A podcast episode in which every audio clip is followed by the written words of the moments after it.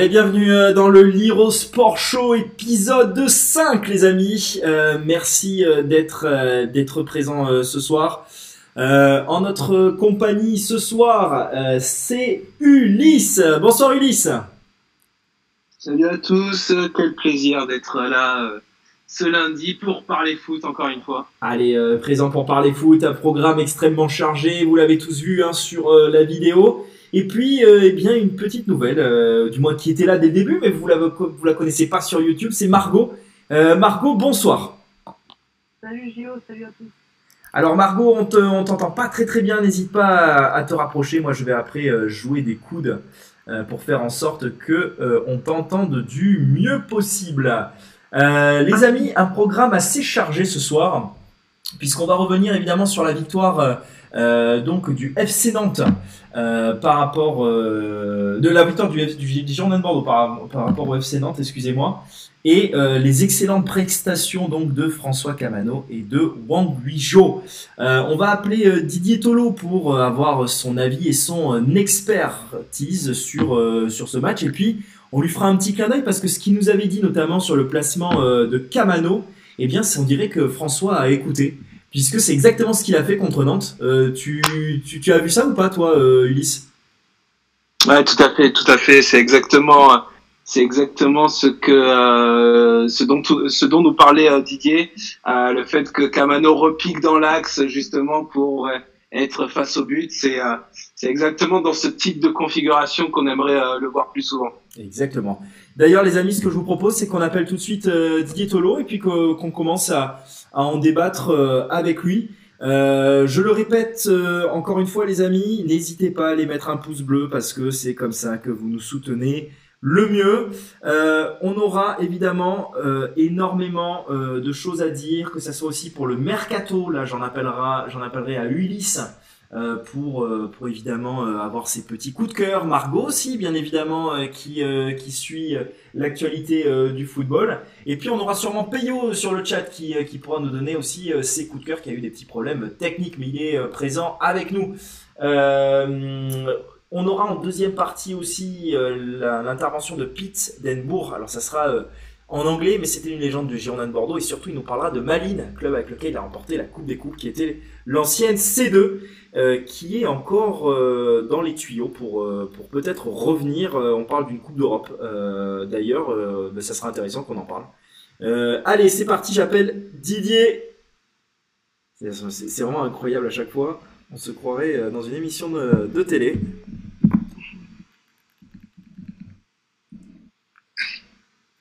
Allô Didier? Bonsoir, Comment tu vas Didier? Ça va Bon, euh, une belle victoire bordelaise, ça fait plaisir. Ouais, c'était... C'était vraiment pas mal. C'était pas mal. Et puis alors là, on était en train de discuter euh, de, de toi là juste à l'instant avec euh, avec Ulysse. On s'est dit à croire que François a écouté notre émission de la dernière fois, puisqu'il a fait exactement ce que tu avais dit qu'il fallait faire dans, dans la même situation. Ouais, c'est-à-dire qu'il a pris le ballon en allant vers l'intérieur et pour, pour s'ouvrir là. Et ça a été euh, ça a été euh, extrêmement euh, con- concluant. Euh, c'est hein. c'est, ça avait l'air plus facile effectivement, hein, parce qu'il était euh, oui. il s'est, il s'est quand même plus ouvert euh, la voie du but. Euh, toi, avec ton, ton œil de coach, euh, comment tu, tu as vécu euh, ce match? Euh, j'ai trouvé une équipe bordelaise euh, agressive, j'ai trouvé une équipe bordelaise bien en place, euh, qui a étouffé un peu le, les Nantais. Et euh, bon, après, moi, j'ai, je reste persuadé que euh, Otavio et Chouamini au milieu, c'est, mieux, parce que ça se gagne la bataille du milieu et tu récupères les ballons beaucoup plus haut. Alors fr- franchement, c'est très, euh, c'est très agréable parce qu'on a, on parlait de Camano évidemment, c'était un clin d'œil pour toi. Euh, mais euh, voilà, on a parlé de ce milieu de terrain la semaine dernière et puis finalement, bah, Paolo Souza. Alors on va pas dire que Paolo Souza peut-être t'as- entendu, mais j'espère que oui. Euh, mais en attendant, il a, il a tiré des, des conclusions comme toi, tu, tu, tu l'as fait finalement hein, avec ton œil de coach.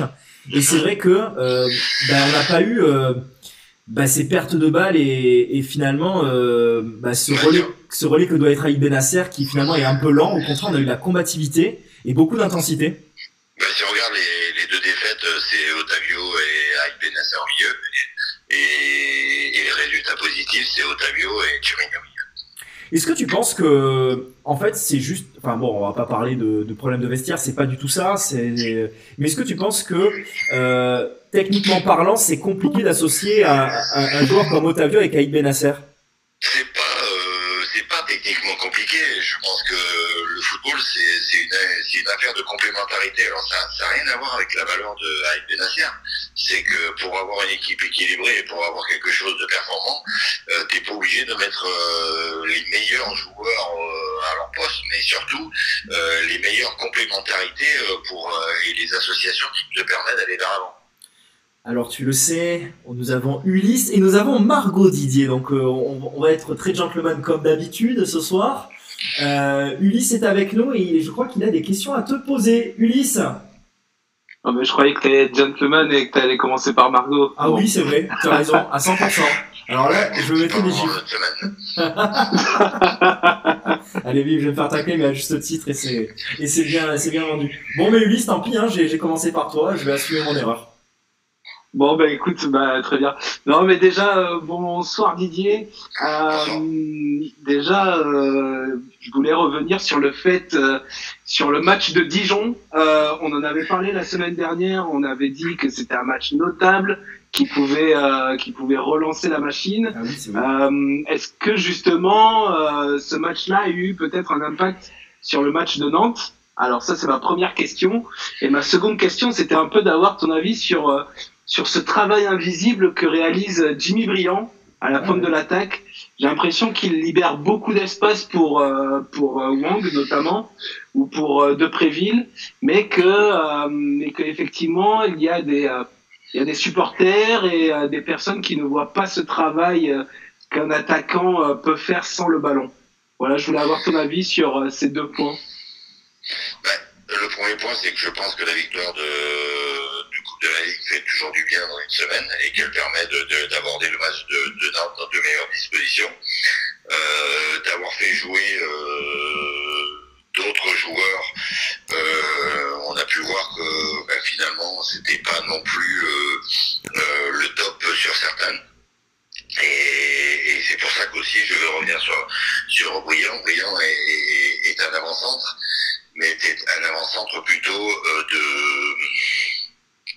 Ah, je vais dire, voilà, exactement ce que tu as dit, c'est-à-dire que c'est, un joueur qui permet à l'équipe de, d'avoir des espaces, de, de, de, de, cadrer euh, la défense centrale, de, d'être bon dans les remises, de, de travailler un peu sur le front de l'attaque, euh, mais de, d'être, euh, dans, dans un rôle qui, euh, qui au vu de, de ce qu'on attend finalement d'un avant-centre ou ce qu'on attend d'un, d'un joueur euh, créatif euh, passe euh, pas très en vue par rapport euh, aux spectateurs, mais, mais, mais son rôle-là, ce rôle-là est très important. Je pense que Depréville et le coréen, parce que je vais pas me lancer dans son nom, euh,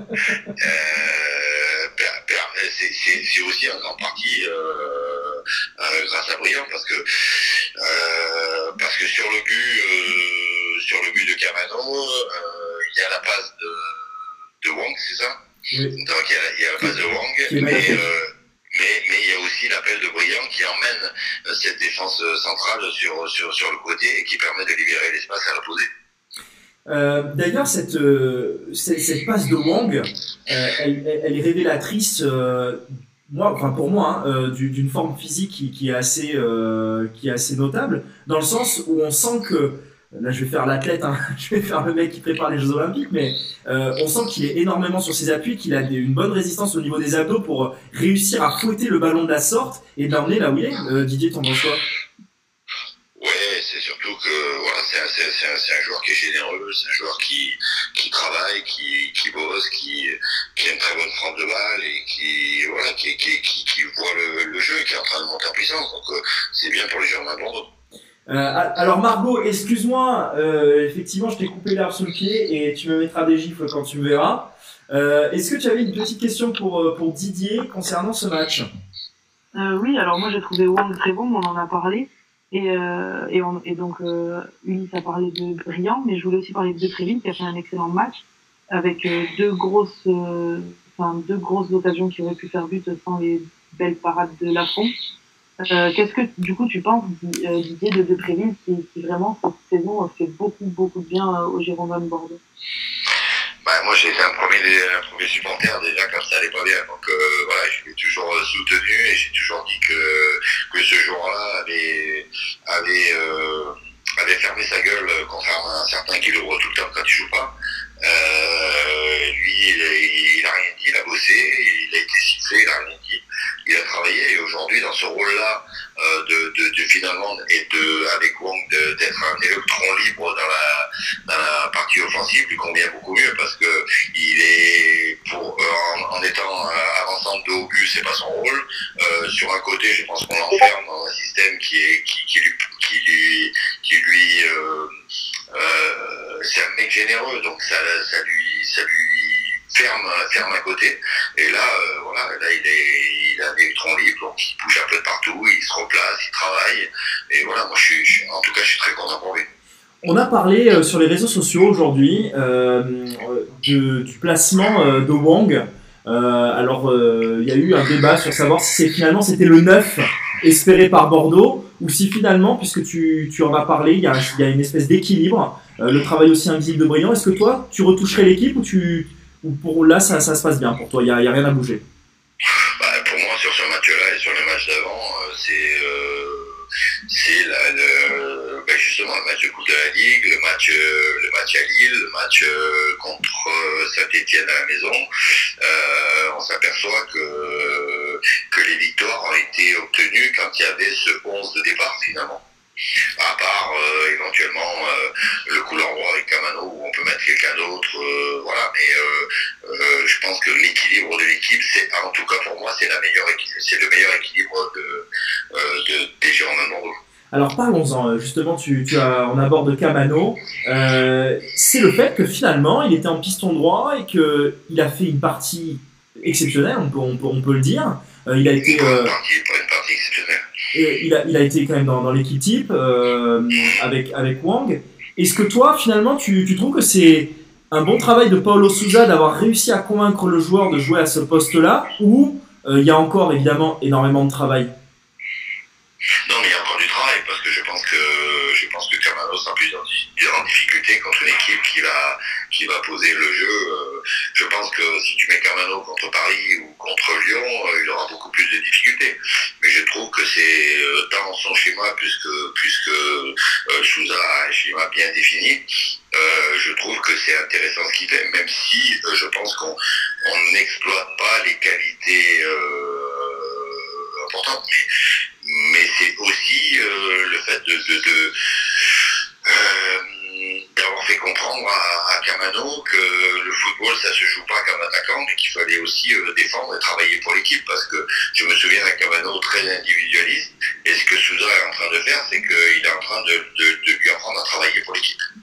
Euh, tu avais à 100% raison et après je vais donner la parole à Ulysse aussi. Euh, tu avais à 100% raison et, et je, je, te tire un grand coup de chapeau euh, Didier et ça m'a permis de, de, tourner cette fois ma langue dans ma bouche. Concernant la dynamique qu'a créé le match de Coupe de la Ligue, euh, qui finalement, ben, une victoire a appelé une victoire, ça s'est vérifié puisqu'on est une semaine plus tard.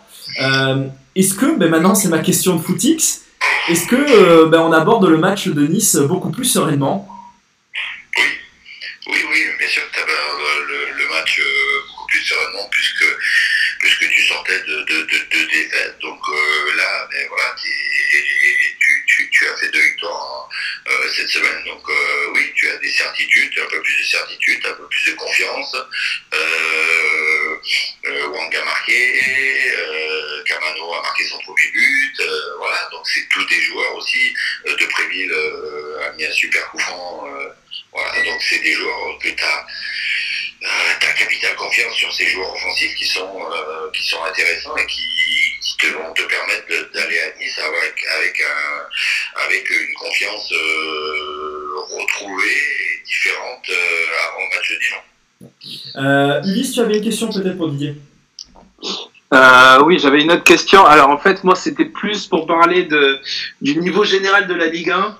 Euh, Aujourd'hui, on est euh, on est sixième, on est à deux points du deuxième, on est aussi euh, à trois points de la quinzième place. Euh, je voulais avoir ton avis, Didier, sur sur le fait que le niveau soit super homogène entre, entre toutes ces équipes de Ligue 1. Est-ce que pour toi c'est un point positif ou au contraire est-ce que c'est un nivellement par le bas?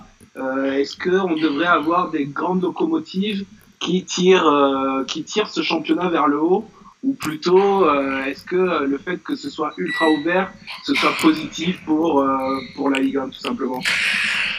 C'est un peu compliqué à répondre parce que j'ai pas vraiment la réponse. Alors est-ce que le niveau baisse? Je suis pas sûr. Est-ce que le niveau augmente? Je suis pas sûr. En tout cas, euh, c'est intéressant pour, pour le championnat. Quand tu quand tu quand tu vois Dijon battre Paris, euh, ben moi ça me fait plaisir parce que parce que tu te dis que que c'est pas euh, parce que tu as des grandes euh, individualités, que tu as un gros budget, que tu es voilà le football, le football ça se joue sur le terrain, ça se joue avec des surprises.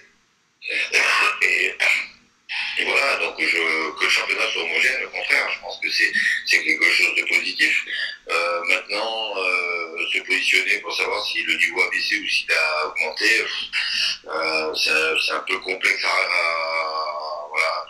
Soit on est dans le, dans le pessimisme en se disant, ben oui, le niveau du championnat français a baissé, ou soit on est dans l'optimisme, je pense qu'on est entre les deux, voilà, c'est un championnat, c'est une, une année comme ça où je pense que le championnat va être serré du, début à la fin. Je voudrais, je voudrais parler de quelque chose euh, aussi, Didier. Euh, on a parlé de Pablo euh, lundi dernier, du fait de ses sautes de, concentration, plus que de sa mauvaise passe. il s'est blessé, il se tenait la cuisse, l'arrière de la cuisse. Est-ce que pour toi c'est un hasard le fait qu'il se blesse comme ça et qu'il sorte du terrain de lui-même?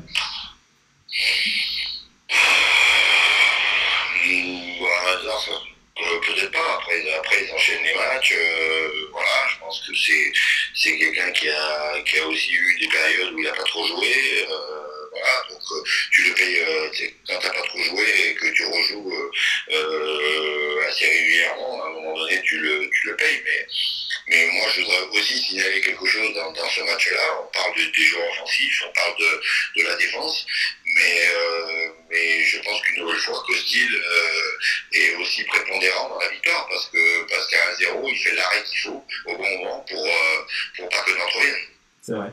Koscielny fait aussi, euh, bah, encore une fois, une bonne performance. Euh, on parle pas, et là je vais laisser la parole à, lui parce que je crois qu'il a, a, des choses à dire là-dessus. C'est Jovanovic aussi euh, qui, euh, bah, qui montre euh, qui, qui, montre qu'il a du coffre, hein, on va dire. Luis, tu, tu, as quelque chose à dire là-dessus? Ouais, non, tout à fait.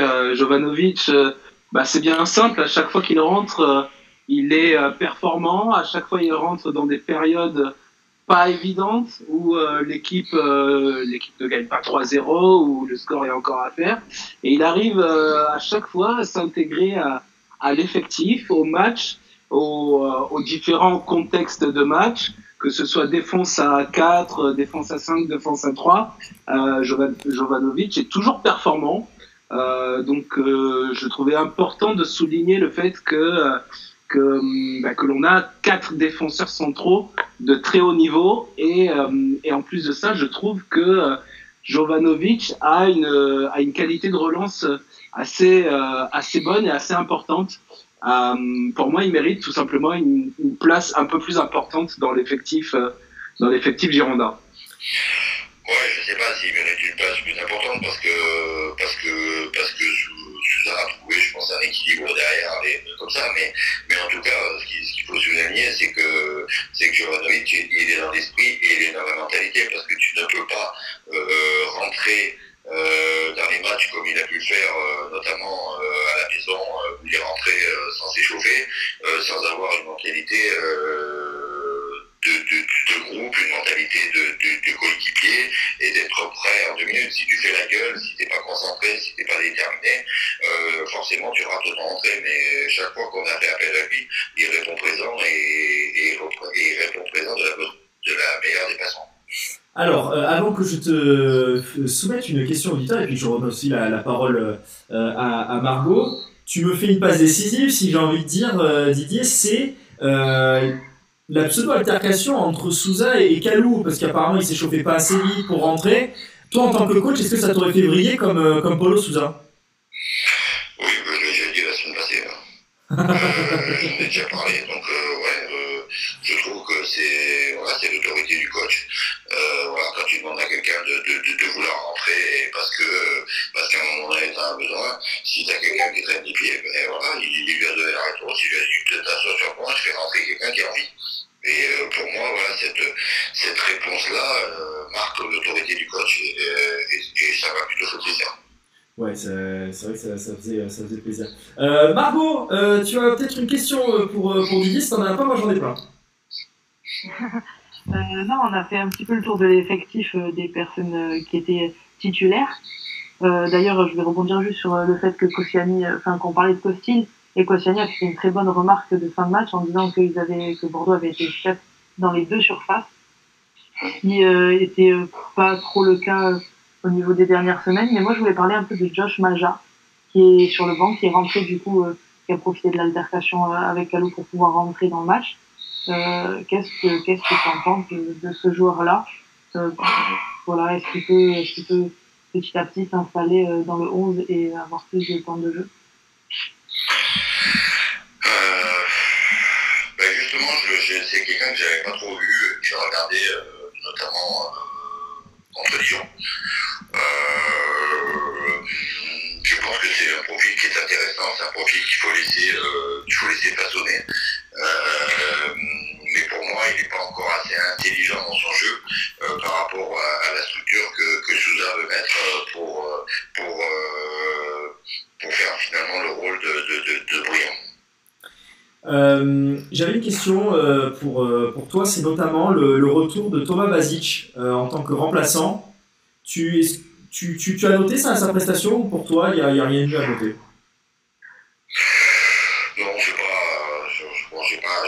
Un œil euh, attentif, mais voilà, je, crois qu'aujourd'hui, euh, euh, tous les joueurs, si je, presque je vois, c'est tous les joueurs qui, vont se battre et qui vont donner le 100% du, pour le maillot bordelais vont, vont avoir une chance avec, avec Souza. Donc voilà, c'est des retours qui sont intéressants parce que parce qu'aujourd'hui, je dirais que quand tu gagnes, c'est pas forcément tes titulaires qui sont intéressants, c'est pas forcément ton, ton, groupe qui, qui, qui est euh, où tu dois porter attention, mais à ceux qui, qui, ne jouent pas trop, parce que parce que tu sais qu'à un moment donné, ces mecs-là, tu vas aller, tu vas pouvoir, euh, tu vas avoir des blessés, tu vas avoir des suspensions, et que que ces joueurs-là, ils sont importants, parce que des joueurs que tu mets à la cave, si tu les mets à la cave, euh, tu sais très bien que quand tu vas les sortir de la cave, ils sont, ils, vont, pas être performants. Est-ce que c'est pas aussi dans, dans, la lignée de, ce que fait Paolo Souza de de donner, voilà, de, de récompenser peut-être le joueur, peut-être qu'il a fait une bonne semaine et de dire bon ok, allez, je te, je te donne quelques minutes de jeu.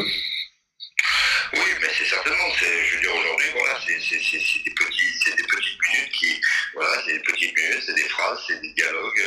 Euh, voilà, j'ai vu aussi des dialogues à la fin du match entre entre le coach et, et ses joueurs qui sont importants.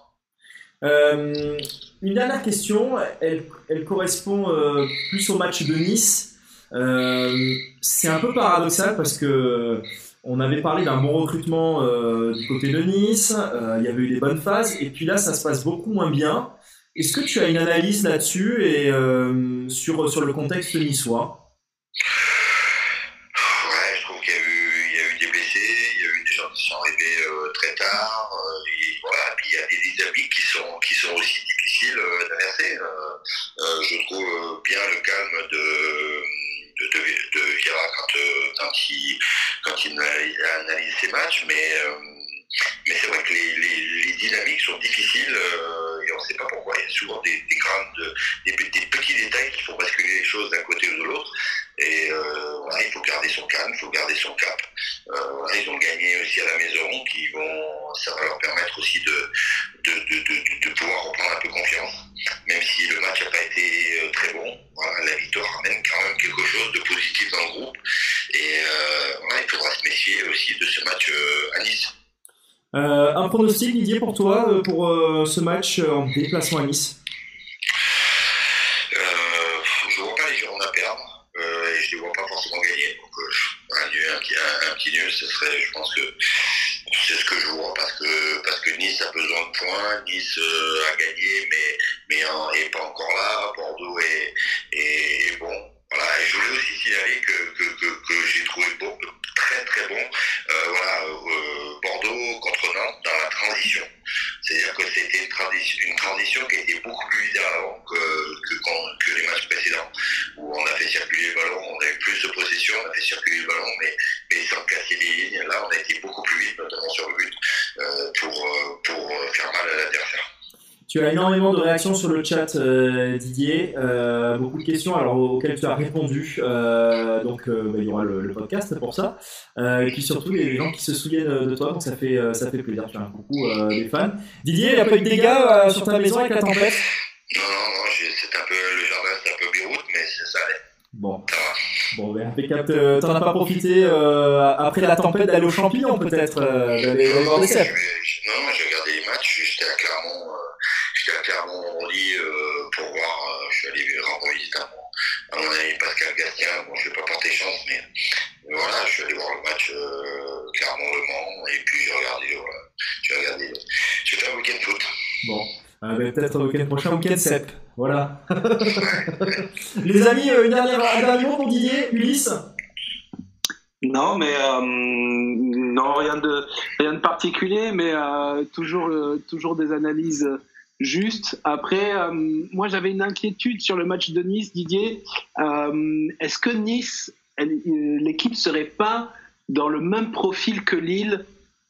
Lille où on a été totalement surclassé.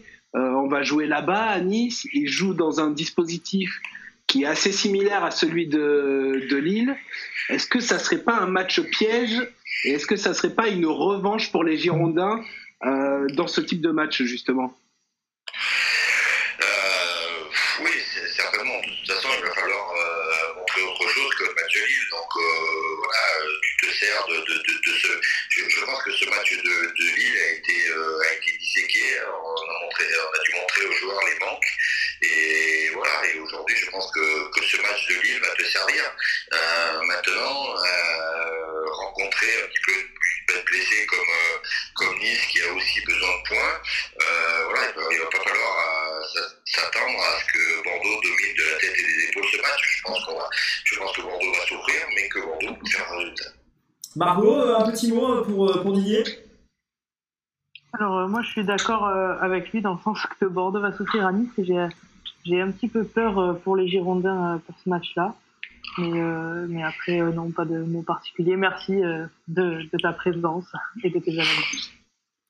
C'est gentil, merci. Euh, qu'est-ce que tu veux dire? Il y a Jérôme qui nous dit merci pour le but contre Milan. Voilà, je pense que.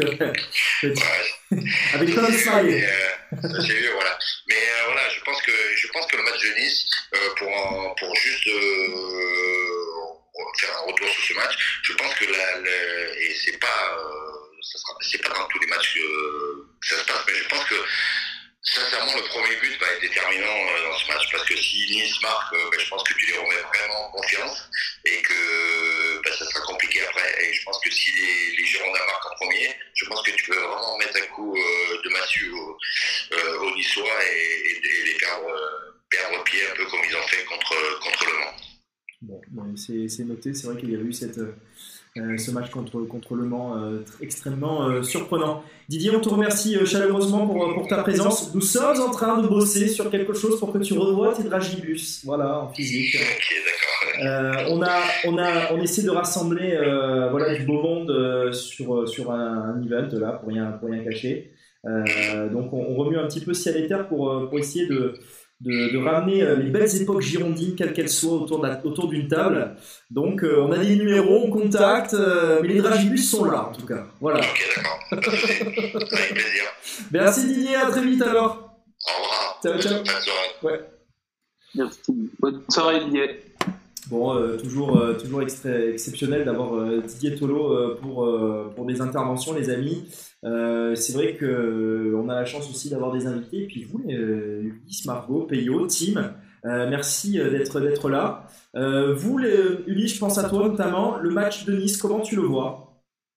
Est-ce que tu vois une défaite? Bah, On en a un peu parlé. le match de Nice, pour moi, j'ai j'ai une, une, inquiétude.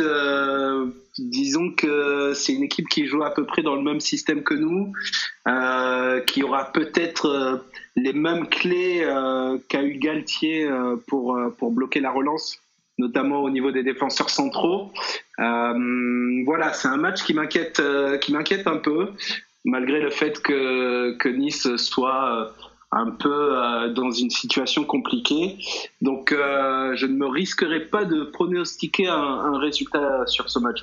Bon. Euh, Margot, tu, toi aussi tu t'es exprimé là-dessus. Ce que je vous invite à faire, les amis, euh, c'est qu'on passe maintenant euh, du côté du standard de si vous le voulez bien. Et puis on appellera euh, Peter d'ici d'ici quelques quelques minutes. on va parler aussi mercato. N'hésitez pas donc à, venir nous poser vos questions d'ailleurs. alors, toujours un plaisir d'entendre un tel ancien joueur comme Tolo. on ne peut pas comparer le milieu de Nice à Lille. Nice c'est très irrégulier. Cyprien, c'est pas André. Euh, Quentin, mais Cyprien, euh, Cyprien, attention, hein. Cyprien, c'est un, c'est un très bon joueur. C'est un joueur qui était, euh, qui était sur une superbe forme avant sa blessure il y a quelques années. Il revient petit à petit. Euh, non, non, je, attention à ce joueur. Pour moi, c'est un des, c'est, c'est le danger principal de l'équipe niçoise. Hein. Attention. Grosse frappe de balle. Ah, j'entends, j'entends, j'entends, j'entends qui? C'est Payo C'est moi, bonjour. Ah, Payo ouais, Alors attends, du coup, il faut que je te remette ton, euh, ton, ton, truc. Alors attends, où est-ce que, je peux te, te, mettre ça? Bon, mais tant pis, euh, je sais pas où je t'ai mis ta, ta petite bouille, Payo. Je vais te retrouver ça. Ça fait plaisir, le son est très propre, Payo. Bravo à toi Ah, yes. Bah, merci beaucoup. Bon, mais... C'était un, un, peu une galère avant, mais là, c'est bon. C'est bon, t'as retrouvé tes marques? ah, c'est bon, c'est bon, c'est bon. bon, mais écoute, je vais te remettre. Euh, je vais te remettre la petite tête euh, qui va bien. Euh, Peyo, euh, tu as entendu les interventions de, de Didier? Qu'est-ce que tu en as pensé? J'ai entendu la fin, j'ai entendu à partir du moment où il parlait de, de, Josh Maja. Je sais pas qui c'est qui a posé la question, je crois que c'est Margot. Ouais. C'est ça. Mais, mais ouais, intéressant, comme d'hab. C'est un, un, un, super analyste et c'est un, un plaisir d'écouter ça. C'est vrai qu'on a énormément euh, de chance. Euh, les amis, euh, n'hésitez pas à poser un pouce bleu. Déjà, je vois que vous êtes plus nombreux que la semaine dernière, beaucoup plus nombreux même. Donc ça fait énormément plaisir. Mettez des pouces bleus parce que c'est comme ça en fait que vous nous aidez. Parce que quand vous mettez un pouce bleu, ça référence mieux l'histoire. donc, nous on est très contents et ça nous invite à, à aller chercher encore plus de contenu et d'inviter euh, à questionner. Et puis vous aussi, sur le chat, vous pouvez venir poser euh, vos questions. La preuve, c'est que euh, là, vous venez nous parler. Quentin Malin, Quentin Mallet qui est FC Pâté, vous voyez qui c'est les amis? Ulysse, tu vois qui c'est évidemment Quentin? Oui, tout à fait, tout à fait. voilà, Pélio, je te montrerai si tu sais pas. pour Nice, tu sais qui c'est. Il nous dit pour Nice, je pense qu'il faudra compter sur une meilleure intensité au milieu pour libérer quelques espaces sur les côtés. Euh, effectivement, euh, ça peut être une idée, mais comme Didier, euh, enfin, je vais résumer un petit peu ce qu'il a dit, peut-être qu'il nous rendra, mais je pense que pour faire gros, on peut les faire briller en fait les Niçois. On les sent pas très stables, les amis, vous trouvez pas? On sent que ça, ça, peut péter à tout moment. Ben moi, moi, personnellement, Nice, je pense que c'est une équipe qui a raté son début de championnat et que c'est une équipe qui va monter en puissance. Donc là, ils sont dans une phase où ils avaient enchaîné les défaites, ils ont enfin gagné ce week-end et euh, ça peut leur redonner du jus. Et euh, je pense que le match contre Bordeaux, il va être primordial pour eux. Donc euh, il ne faut pas justement leur laisser l'occasion de, de, se relancer. Ouais, c'est exactement ça. Les amis, est-ce que vous voulez qu'on parle du Standard de Liège ou est-ce que vous voulez que Margot parle maintenant des féminines puisque vous l'avez sans doute vu, les féminines se sont imposées largement contre Soyo. Oui. Ulysse, ça vous dit on parle des féminines maintenant dans le Standard? Pour sur Bordeaux. Allez, euh, ben Margot, on t'écoute. Alors, qu'est-ce qui s'est passé sur cette rencontre entre euh, ben, les Girondines et euh, le FC Soyo? Alors oui, elle me posait largement, comme tu as dit, mais euh, c'était pas si facile que ça, même si le score donc c'est 4-1. ça paraît large, mais finalement il y avait qu'un partout à la mi-temps, avec une première mi-temps très équilibrée, une ouverture du score très rapide au quart d'heure de jeu des Girondines, puis une égalisation dans la foulée à la 20e minute. Et ensuite, il y a eu une baisse de régime euh, des deux équipes, euh, avec euh, notamment, je pense que c'était aussi en fonction du temps qui était euh, vraiment mauvais ce week-end à Bordeaux. Et les Girondines ont été très gênés par le pressing et l'intensité mise à la récupération. Qu'on on entendait d'ailleurs le coach de Soyo demander à ses joueuses toujours de monter, de, de coller la porteuse de balle, de l'embêter dans, dans sa relance. Et ça a gêné beaucoup les Girondines. Alors qu'en deuxième mi-temps, euh, on a vu de nouvelles intentions bordelaises, un jeu direct et beaucoup plus rapide qui a euh, complètement euh, chamboulé les joueuses de Soyo. Il y a eu un trio donc Bilbo, Lavogé, ACI. Ce trio, il est vraiment incroyable. c'est magnifique à voir jouer, c'est vraiment un régal. et ensuite, c'est donc ACI qui va marquer du 2-1 à la 70e minute quand même. Donc elles auront résisté un, petit moment. Un but très très bizarre parce qu'elle est donc dans le, la surface, dans l'angle gauche de la surface, donc un angle totalement fermé et, euh, et, elle va frapper un petit peu enroulée. Il y a eu une très mauvaise appréciation de la gardienne qui regarde le ballon passer. Donc la gardienne qui venait d'entrer euh, quelques minutes plus tôt euh, parce que sa, donc sa numéro 1 était, euh, était sorti sur blessure. Donc voilà, but très bizarre qui va relancer les, les Girondines. Ensuite, Claire Lavogé va marquer pour être récompensée de son excellent match. Et, et ça, c'est tout en fin de match, hein, c'est à la 80e minute. Et à la 93e, Shaw, donc l'attaquante qui aura pesé vraiment sur la défense euh, durant tout le match, va elle aussi être récompensée et marquer un but. Donc finalement, il y a 4 points, mais c'était pas une victoire si facile que ça. Eh bien, les amis, euh, moi, moi j'ai une seule chose à dire pour Margot.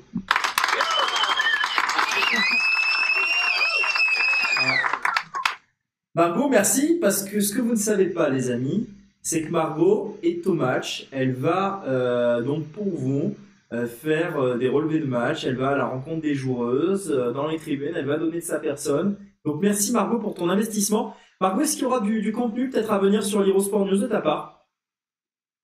Ben, J'espère, j'espère. J'essaye de rentrer en contact avec des joueuses. c'est compliqué comme tu le sais. Mais j'espère qu'il y aura du contenu qui va arriver très vite là dans les deux prochaines semaines. Euh, pour le dernier contact que je t'ai, euh, on va dire là, que je, je, t'ai envoyé, euh, n'hésite pas à essayer de faire une passerelle avec le deuxième contact dit la Zidane du foot féminin, parce que je pense qu'elles se connaissent très très bien. Ouais, pas de souci. Voilà, bon bref, vous comprendrez pourquoi quand ça sortira. En attendant, j'ai toujours pas de nouvelles de l'Écosse. je voulais faire, je voulais faire une petite annonce aussi euh, en foot féminin. Parce que je voulais juste rappeler que ce week-end, il y a France-Serbie. Euh, donc c'est le premier match des féminines de l'équipe de France euh, après, après la Coupe du Monde, le premier match officiel. Et c'est samedi soir à 21h et c'est au match des Atlantiques. Et franchement, je conseille à tout le monde d'y aller. C'est 7 euros les premiers, les premiers prix des places, donc c'est vraiment, c'est vraiment pas cher. Et, et c'est vraiment pour voir du beau football des excellentes joueuses, des joueuses de classe mondiale. Donc vraiment, allez voir ce match-là. Euh, on a la chance que ce soit à Bordeaux. Alors Marco, tu as du soutien sur le chat puisque Gros Nono te dit bravo Margot. Euh, donc ça fait plaisir, euh, ça fait plaisir à voir. N'hésitez pas les amis, je le redis encore, les pousser, les poser le pouce bleu. Je vois que on a de plus en plus de likes, décidément. je vais commencer à croire qu'il y a des habitudes qui se prennent, donc ça fait plaisir. Est-ce que maintenant vous voulez qu'on parle du, du standard de Liège ou on parle du mercato, les amis, comme vous voulez? Euh, on peut parler de, on peut évoquer le, mercato euh, pour rester sur les Girondins. Bon, euh, éventuellement. Alors, on va voir si vous avez fait vos devoirs, les amis, puisque, comme vous le savez, le mercato commence déjà. J'ai énormément de gens qui, viennent me parler sur le programme qu'on a fait la semaine dernière, à savoir pour la rumeur de Gaston Pereiro. Euh, d'où elle sort. Alors voilà, là ça y est, on, reprend les bonnes habitudes, les sources, le machin, le ci, le là. Bon, j'ai envie de dire, est-ce que je dois encore me justifier sur les sources, euh, sachant euh, le nombre d'interviews d'agents et de live mercato que j'ai fait en présence de recruteurs, etc. Je crois pas, j'ai pas ce sentiment-là. Et puis bon, est-ce qu'on est dans ce monde-là où il faut tout le temps se justifier maintenant? De toute façon, qu'on se justifie ou pas, on se fait insulter. Donc après tout, euh, peu importe. Euh, donc, on va, avant qu'on parle de Gaston Pereiro, euh, Ulysse, est-ce que toi, tu as une petite liste à conseiller aux Girondins et aux Standards? Et puis, est-ce que tu as, tu as peut-être vu des opportunités? On va passer ensuite à, à Payo et puis peut-être Margot a vu des choses aussi. Ulysse, on t'écoute. Une petite liste, non, pas vraiment, mais en fait, je pense que c'est très important de bien cibler les besoins de l'équipe. Et euh, ce que l'on peut constater, c'est que euh, malgré le fait que, que Chouameni euh, et Otavio s'entendent bien et ils ont des résultats ensemble, il manque quand même, en tout cas de mon avis, il manque quand même un milieu de terrain capable de prendre le ballon, de le conserver et d'enclencher, d'enclencher une passe vers l'avant. de trouver une solution vers l'avant, mais au niveau du milieu de terrain. Aujourd'hui, on a les défenseurs qui relancent euh, qui sont les premiers relanceurs, mais on, on, est trop bas, on est beaucoup trop bas. La relance, a, la relance est beaucoup trop basse, et il nous faut ce joueur un peu comme euh, ben, comme Yacine Adli a pu euh, a pu le faire durant les matchs précédents, c'est-à-dire un joueur qui vient prendre un joueur qui vient prendre les ballons et qui qui trouve une passe dans les espaces euh, pour euh, pour Wang, pour euh, Depréville ou même pour décaler Kamano ou Benito. Donc le pour moi la, la priorité de ce mercato ça serait de trouver un joueur capable de réaliser cela et le second point ça serait de trouver un attaquant qui soit capable de, de peser un peu plus sur les défenses. on a parlé de Jimmy Briand qui réalise un, un bon début de saison, moi je trouve qui réalise un début de saison euh, très intéressant euh, par, euh, par sa combativité, par le fait qu'il libère des espaces, par son repli défensif aussi. Mais on manque un peu de buteurs, on manque un peu de joueurs capables, ben, capables de la mettre au fond, hein, tout simplement. Et, et pour ça, bon, ben, on a entendu parler d'Olivier Giroud, on a entendu Franck Lampard qui a dit qu'il était prêt à, dégainer durant l'hiver si si le mercato, euh, si le mercato était possible pour euh, Chelsea. Euh, voilà, c'est une opportunité à saisir, c'est une opportunité à creuser. Mais en tout cas, il faut, il faut des joueurs un peu plus axés sur l'aspect offensif, pour moi. Ok, donc plus des offensifs, on va revenir sur les profils disponibles. Euh, et puis, euh, et puis après euh, sur des joueurs qui sont proposés, on va expliquer un petit peu plus en profondeur pourquoi ils sont proposés, comment, d'où ça vient, etc. Euh, Peyo, toi, est-ce que tu as fait tes, tes, petits devoirs? Euh, Une dernière chose, Ulysse, est-ce que tu as noté les mêmes besoins pour le Standard de Liège ou pour toi le Standard de Liège, l'effectif est au complet? Pour le Standard, c'est un peu différent parce que il y a beaucoup de, il y a beaucoup de retours, de retours dans dans le 11, comme, euh, comme Moularé par exemple. Euh, c'est un joueur qui a euh, qui a très peu joué avec le standard et qui aujourd'hui apporte vraiment sa taille et sa puissance sa puissance physique pardon devant. Donc donc non pour le standard je vois pas vraiment de de joueurs ou en tout cas d'opportunités à saisir bah, tout simplement dans la mesure où c'est une équipe qui est tout en haut de son classement euh, qui, euh, réalise de belles prestations, euh, notamment face à Genk ou face, ben, face à Bruges, où ils ont obtenu le nul. Certes, bon, le match précédent face à Gantoise, ils ont perdu, mais c'est pas pour autant qu'il faut remettre en, en cause les joueurs et remettre en cause le bon début de saison qu'ils sont en train de, de, réaliser. On va, on va en reparler de, de ce match de la Gantoise. Euh, on va aussi parler du problème là. On sait qu'il y a des offres qui viennent d'Arabie Saoudite, euh, enfin des pays du Golfe, euh, et que ça va être ça va être ça va être compliqué parce qu'il y a il y a le début d'un divorce et on va essayer de rentrer plus dans le détail les amis de des petits potins que j'ai réussi à avoir. On repasse au Girondin de Bordeaux, on va reparler vous avez compris dès que le décor change en rouge, on parle du standard. Euh, dès que le décor redevient girondin, eh bien, on parle des Girondins de Bordeaux. Donc comme ça, au moins, vous après dans le podcast, quand vous voulez re-regarder l'émission, eh bien, vous savez ce qui vous plaît ou ce qui vous plaît pas. Si vous voulez directement euh, supporter du Standard, aller sur Liège. Eh bien, vous avez plus qu'à regarder quand est-ce que ça change. C'est plus, euh, c'est plus simple. Euh, toi, Peyo, qu'est-ce que, qu'est-ce que tu penses des besoins des Girondins de Bordeaux? Allô, Peyo? On a perdu Peyo. Margot, peut-être toi? Peyo Oui, ouais, c'est bon. On t'écoute alors. Pour les besoins des Girondins de Bordeaux. Du coup, moi, je disais, du coup, euh, je suis d'accord avec Ulysse. Je pense qu'on aborde un mec au milieu de terrain qui sache prendre une bonne décision, faire des bonnes passes vers l'avant, être, euh, être un petit peu un, un Xavi, entre guillemets, qui nous regarder, tu vois, bien sûr. Et du, et du coup, on, on le sait aussi, Bordeaux, ils veulent recruter des jeunes à fort potentiel. Et du coup, moi, j'ai trois, trois joueurs. Allez, on t'écoute pour les trois joueurs. Pas, forcément réaliste, tu vois. Le, le, le, prix est un peu élevé. Attends, attends. Mais du coup, il y a. Il y a un certain Ezequiel Palacios. Palacios, pardon. L'attaquant argentin, c'est ça? Non, c'est un, un, milieu de terrain. Un milieu de terrain argentin, ouais. Il joue à, il, joue à, il joue à River. Ouais. Et, c'est quoi sa cote euh, de quoi? C'est quoi sa cote à lui, euh, Palacio? Euh, je crois qu'il est estimé à 20 millions sur le transfer market. Je suis pas sûr. Ok. Je vais voir. Ouais, c'est ça, 20 millions. Et en gros, c'était un mec qui était suivi par le, par le Real au Mercato 2019, hivernal. D'accord. Mais Ouais. c'est pas fait au final. Je sais pas, je sais pas pourquoi j'ai pas, j'ai pas. N'hésitez pas sur le chat à aller nous chercher les fiches de, de Ezequiel Palacio euh, de, de River, le, le joueur euh, euh, sélectionné par. Peyo. Attention, pas par les Girondins, on va en reparler après, on va débriefer tout ça. Ensuite, après ce joueur-là, euh, Peyo. Il y en avait un autre, c'est euh, c'est un jeune Turc qui joue, qui joue à Leicester. Vous l'avez, enfin, vous l'avez sûrement vu cette saison si vous regardez un petit peu les matchs de, de foot anglais. Ouais, C'est euh, So Young-Ku. Je sais pas, je sais pas si Ouais, je le prononce très bien, c'est un nom turc, c'est compliqué. tout à fait. tout. Et euh, mais ouais, c'est que- en fait, je pourrais même pas le décrire tellement je suis fan de ce mec. Il en est gros, genre tous les, tous les matchs de Leicester quand je regarde, et j'en regarde, beaucoup. Genre il y a juste deux mecs que je regarde, c'est du coup lui et, euh, et James Madison au milieu de terrain que je trouve impressionnant. Est-ce qu'il est, euh, euh, est-ce qu'il est disponible? Est-ce qu'il est, joue? Est-ce qu'il est titulaire? Est-ce qu'il est dans le, dans le 11 euh, à Leicester Ah ouais, ouais, ouais, ouais, il est, euh, il est titulaire. Il a, il a fait, il a fait les 11 matchs pour l'instant. Donc euh, ouais, il, il a fait, il a fait les 11 matchs toujours titulaire. Il a, il a, il a jamais été remplaçant. Il a, fait, il a jamais été remplacé non plus. Enfin, il a fait vraiment tous les matchs de A à Z.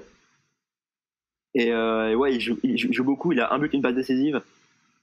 Pareil, lui aussi, il, est- il est estimé à 20 millions. Et euh, non, pour, pour l'instant, il n'y a, pas- il y a pas trop de rumeurs de transfert vu qu'il arrive à, à, à Leicester City, je crois, si, si, si mes souvenirs sont bons. Et euh, du coup, non, pour, pour l'instant, il n'y a pas trop de, de, de rumeurs. D'accord. Mais euh, à suivre. Troisième joueur. à suivre et Troisième joueur, parce qu'à mon avis, là, les joueurs dont tu me parles, c'est à mon avis inaccessible.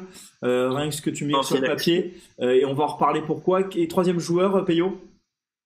Troisième joueur, du coup, qui est, lui est peu réaliste. Et euh, ce serait, ce serait pas une solution pour, pour être titulaire, mais pour être remplaçant. Et je pense que ce serait un bon remplaçant pour le coup. C'est Gaëtan Charbonnier de Brest.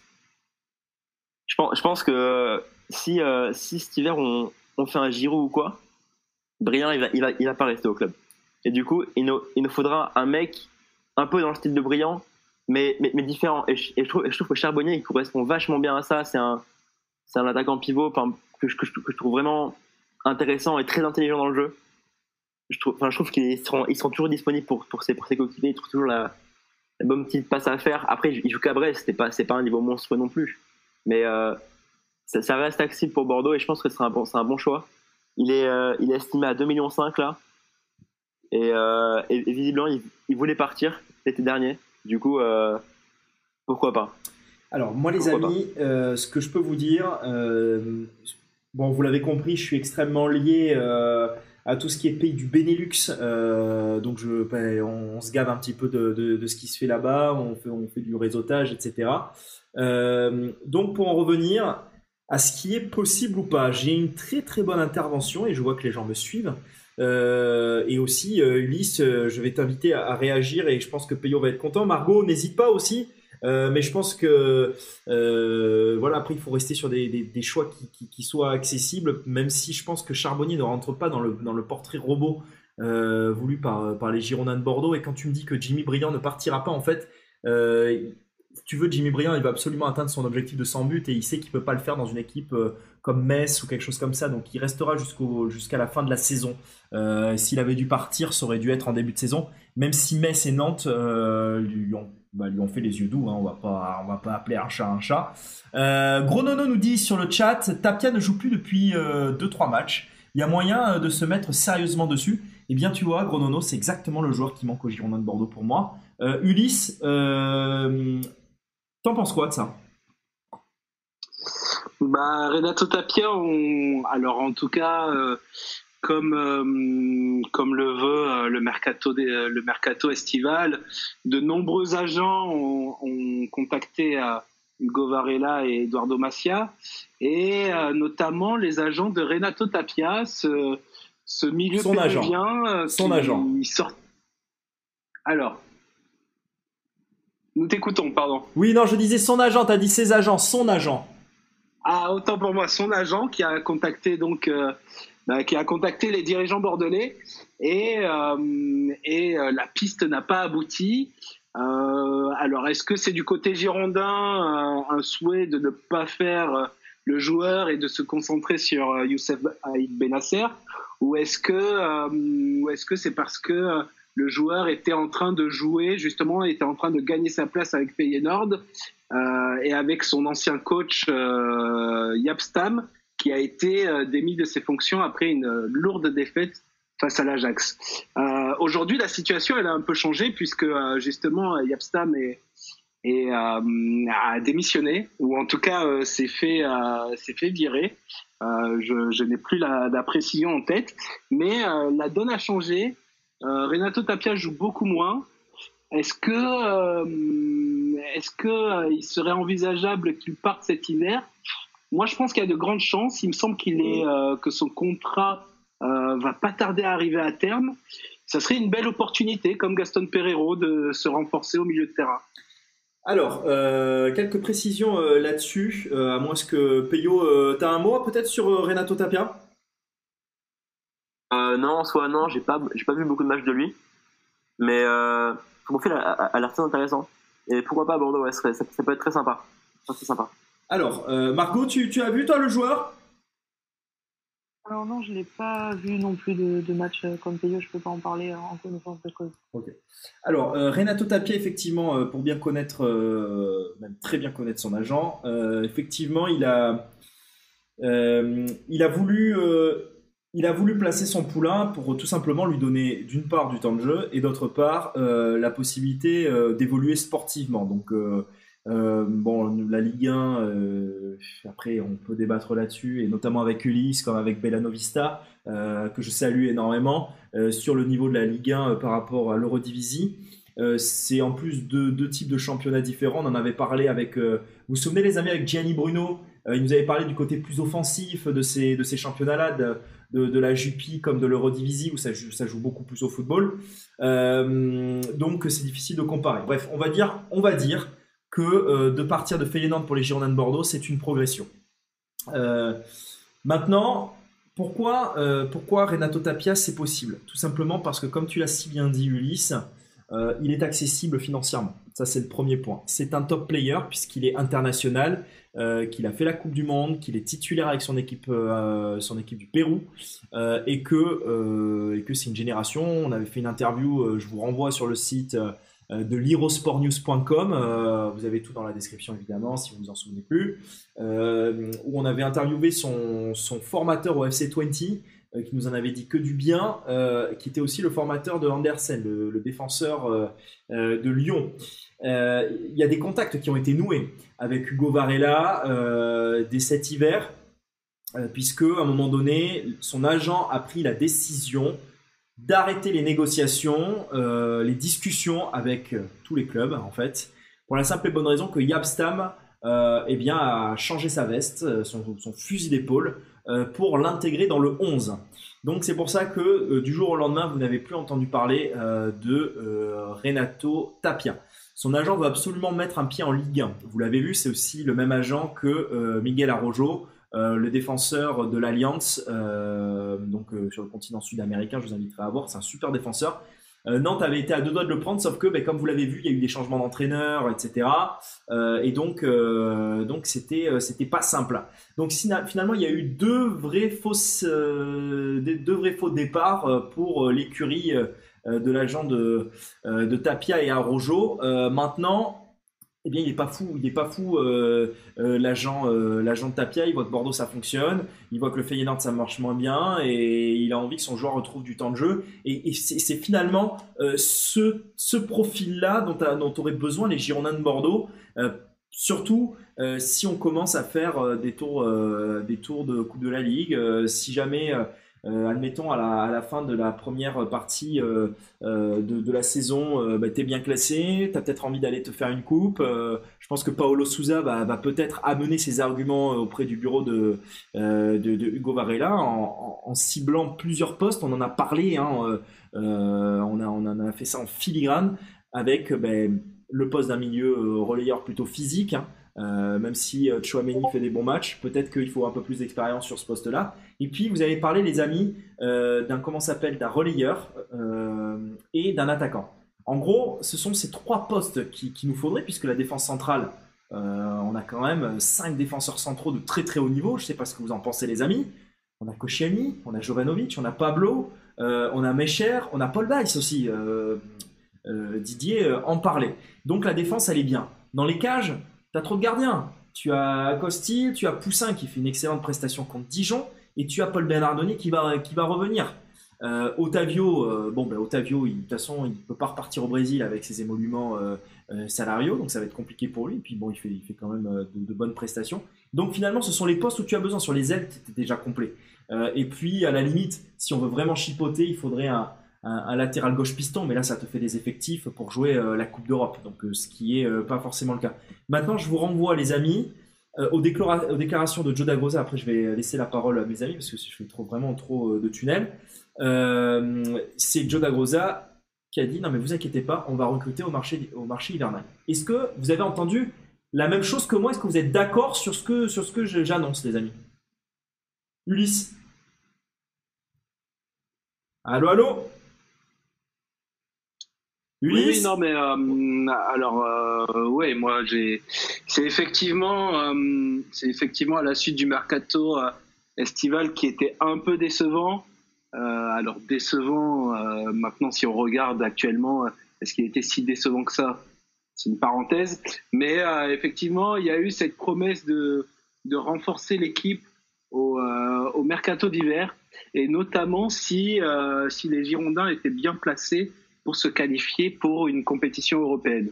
Donc on peut s'attendre à, des mouvements, on peut également s'attendre à des départs, puisque hier, euh, les scouts d'Everton, pardon, de Watford et de Southampton étaient au stade et euh, ces mêmes scouts étaient, euh, étaient en contact ou en tout cas sont venus voir précédemment François Camano.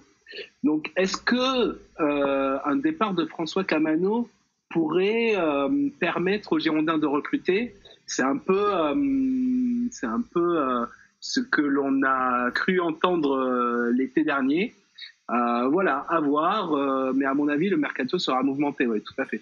On parle évidemment de Scovolsen qui, qui, ne joue pas du côté de l'Italie et c'est vrai que il y a eu, il joue au Genoa, il me semble, hein, c'est ça, il a, il a signé là-bas. Il joue à Bologne. À Bologne, merci. Je comprends les deux. Genoa qui, qui est pas. D'ailleurs, alors, ben, ça me fait la passe décisive, tiens, puisque j'ai parlé du Genoa, euh, puisque j'ai vu là euh, sur euh, sur Twitter, mais euh, bon, j'en avais entendu parler, donc euh, je me demande si on n'a pas les mêmes sources.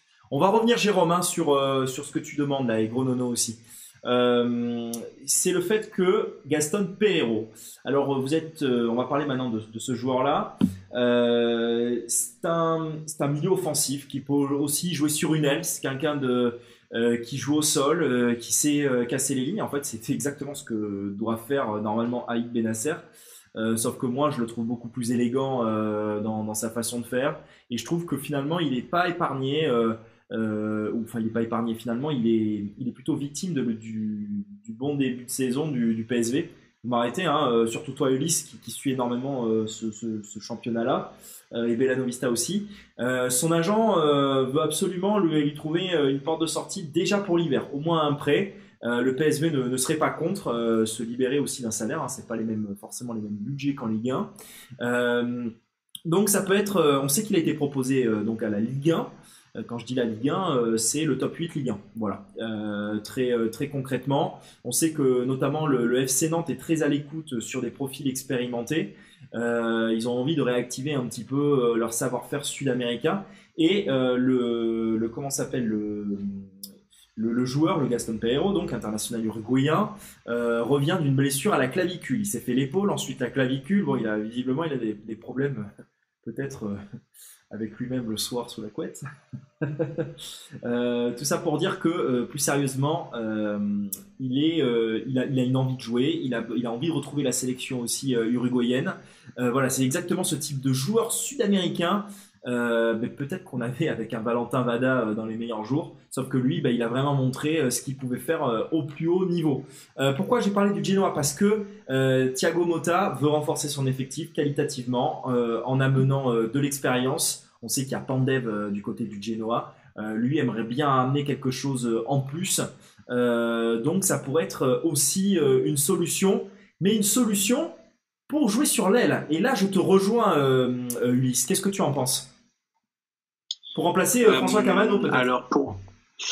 Alors, je, je pense que Gaston Pereiro, c'est un, c'est un super joueur quand il est euh, libéré euh, des tâches défensives.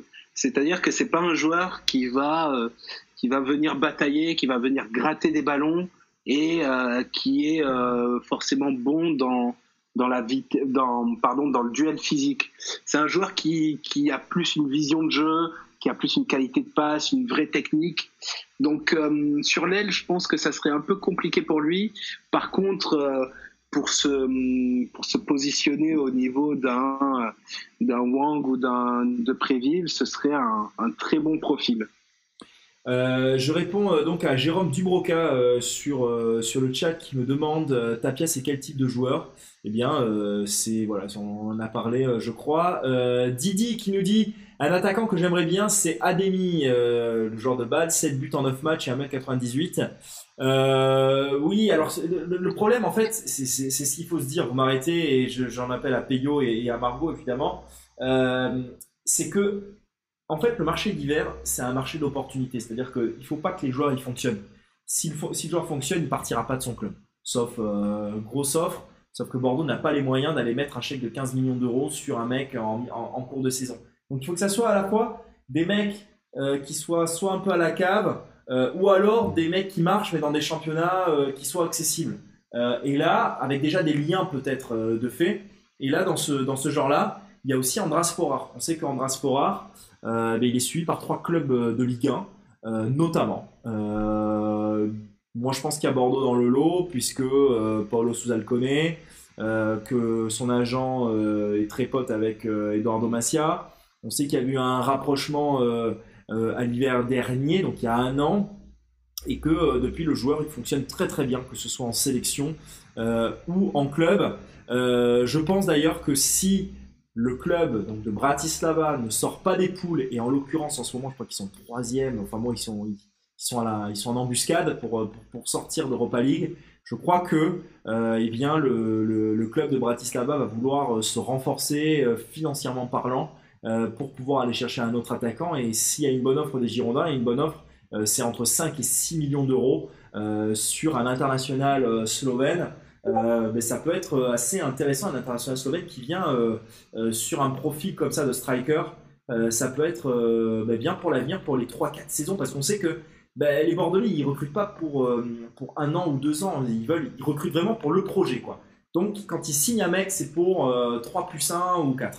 Euh, et, et Ambras Spora rentrerait exactement euh, dans, dans ce, dans ce dispositif-là. Euh, je peux même dire que pour avoir eu son agent au téléphone, même s'il me dit qu'il y a des contacts euh, avec, euh, avec Eduardo Macia, il m'a dit qu'il n'y avait pas eu d'offre ferme, etc. Mais bon, je le connais un petit peu. Euh, sinon, on peut toujours relancer Dabour, qui est vraiment dans la carte de Séville. Oui, mais il rentre. Si tu veux, le problème de. de... Après, vous m'arrêtez, les amis, hein, parce que je parle et tout ça. Mais Dabour, pour moi, ça rentre pas dans le projet. C'est-à-dire qu'en prêt, non. Du Slovène. Andraz Sporar. Sporar, comme ça se prononce.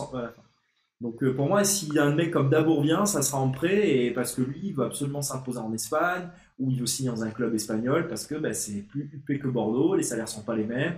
Jouer la Coupe d'Europe, ça te, t'as peut-être la possibilité d'aller gagner un titre. Ce genre de choses. Avec Bordeaux, euh, on est dans la reconstruction là, et bon, elle est plutôt correcte. Euh, Peyo, tu en penses quoi, toi, de, de ce que j'annonce là? Peyo, il est parti. Peyo? Bon alors Ulysse. Ulysse? Après, euh, ouais, oui, oui, je suis là, moi, pardon. Euh, après, pour parler de Mounas Dabour, euh, je suis pas, je suis pas tout à fait d'accord avec toi. Effectivement, c'est un profil qui, qui coûte cher euh, parce qu'il est arrivé à Séville pour à peu près euh, un peu moins de 20 millions d'euros, il me semble. Donc Séville va vouloir rentrer dans ses coûts. Mais euh, c'est un joueur qui, qui depuis, il est arrivé un an et demi, il me semble, et depuis, il n'a toujours pas eu sa chance à Séville. Ça a l'air très compliqué, ça a l'air très bouché pour lui. Euh, Lopetegui a, recruté euh, Luc de Jong, qui ne réussit pas forcément euh, à Séville. Euh, il a l'air bien au fond de la cave, bien au fond de la rotation.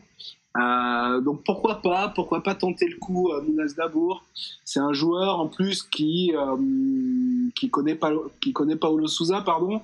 Euh, voilà, c'est des opportunités, euh, comme tu l'as dit, qui seront intéressantes à à, à étudier et euh, pour rebondir sur, sur, sur oula, j'y arrive plus. Pour rebondir, pardon, sur ce que tu as dit, le mercato hivernal, c'est un mercato où tu vas pas pouvoir déloger un joueur qui est à 15 buts en, en 15 matchs. C'est vraiment un mercato où tu es plus dans euh, l'opportunité euh, de trouver un joueur qui a un peu de mal en ce début de saison ou euh, qui est en fin de contrat, comme par exemple Renato Tapia ou Gaston Pereiro.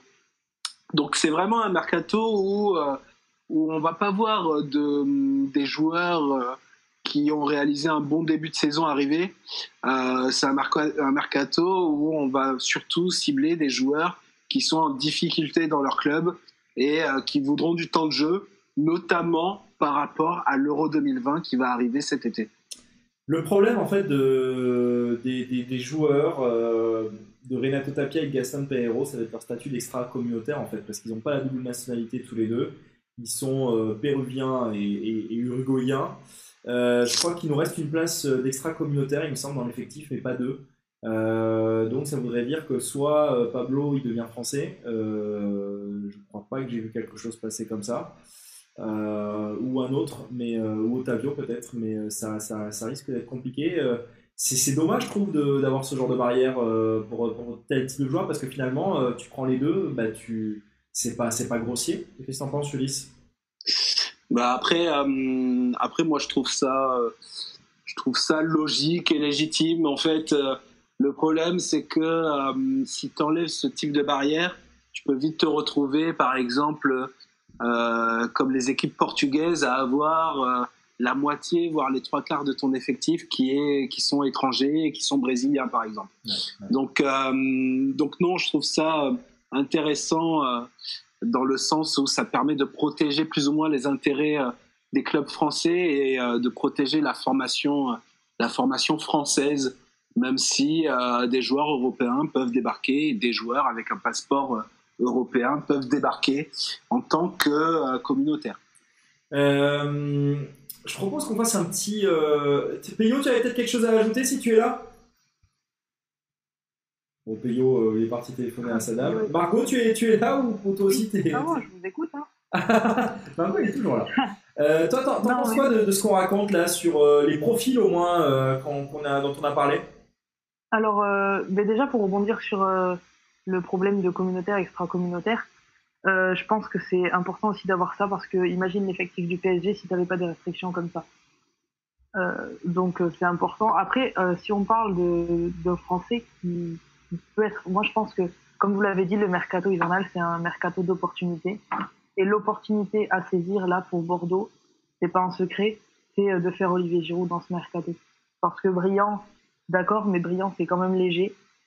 Moi, je trouve pour Bordeaux, si Bordeaux veut viser plus haut, si Bordeaux veut, veut se qualifier en Coupe d'Europe, euh, c'est quand même léger. Et, euh, et un Giroud, à quelques mois du, de l'Euro, même s'il a la confiance de Didier Deschamps et que même s'il ne joue pas, il est dans le groupe et il est titulaire en équipe de France, euh, ça, ça, peut, ça peut faire beaucoup de bien et ça peut être aussi bon euh, pour Bordeaux que pour, euh, que pour Olivier Giroud.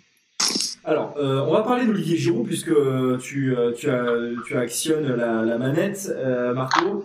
En fait, il faut se poser plusieurs questions. Savoir qu'est-ce qui est possible ou pas. Moi, je pense qu'Olivier Giroud, oui, il y a des contacts avec Bordeaux, bien sûr, je crois. Mais je crois qu'il y a au moins 5-6 clubs qui sont, qui sont sur lui.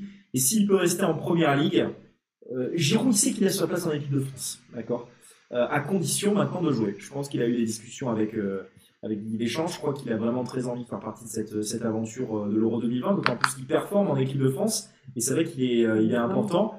Je crois après il faut se poser ces, ces questions-là. Où est-ce qu'il peut aller jouer?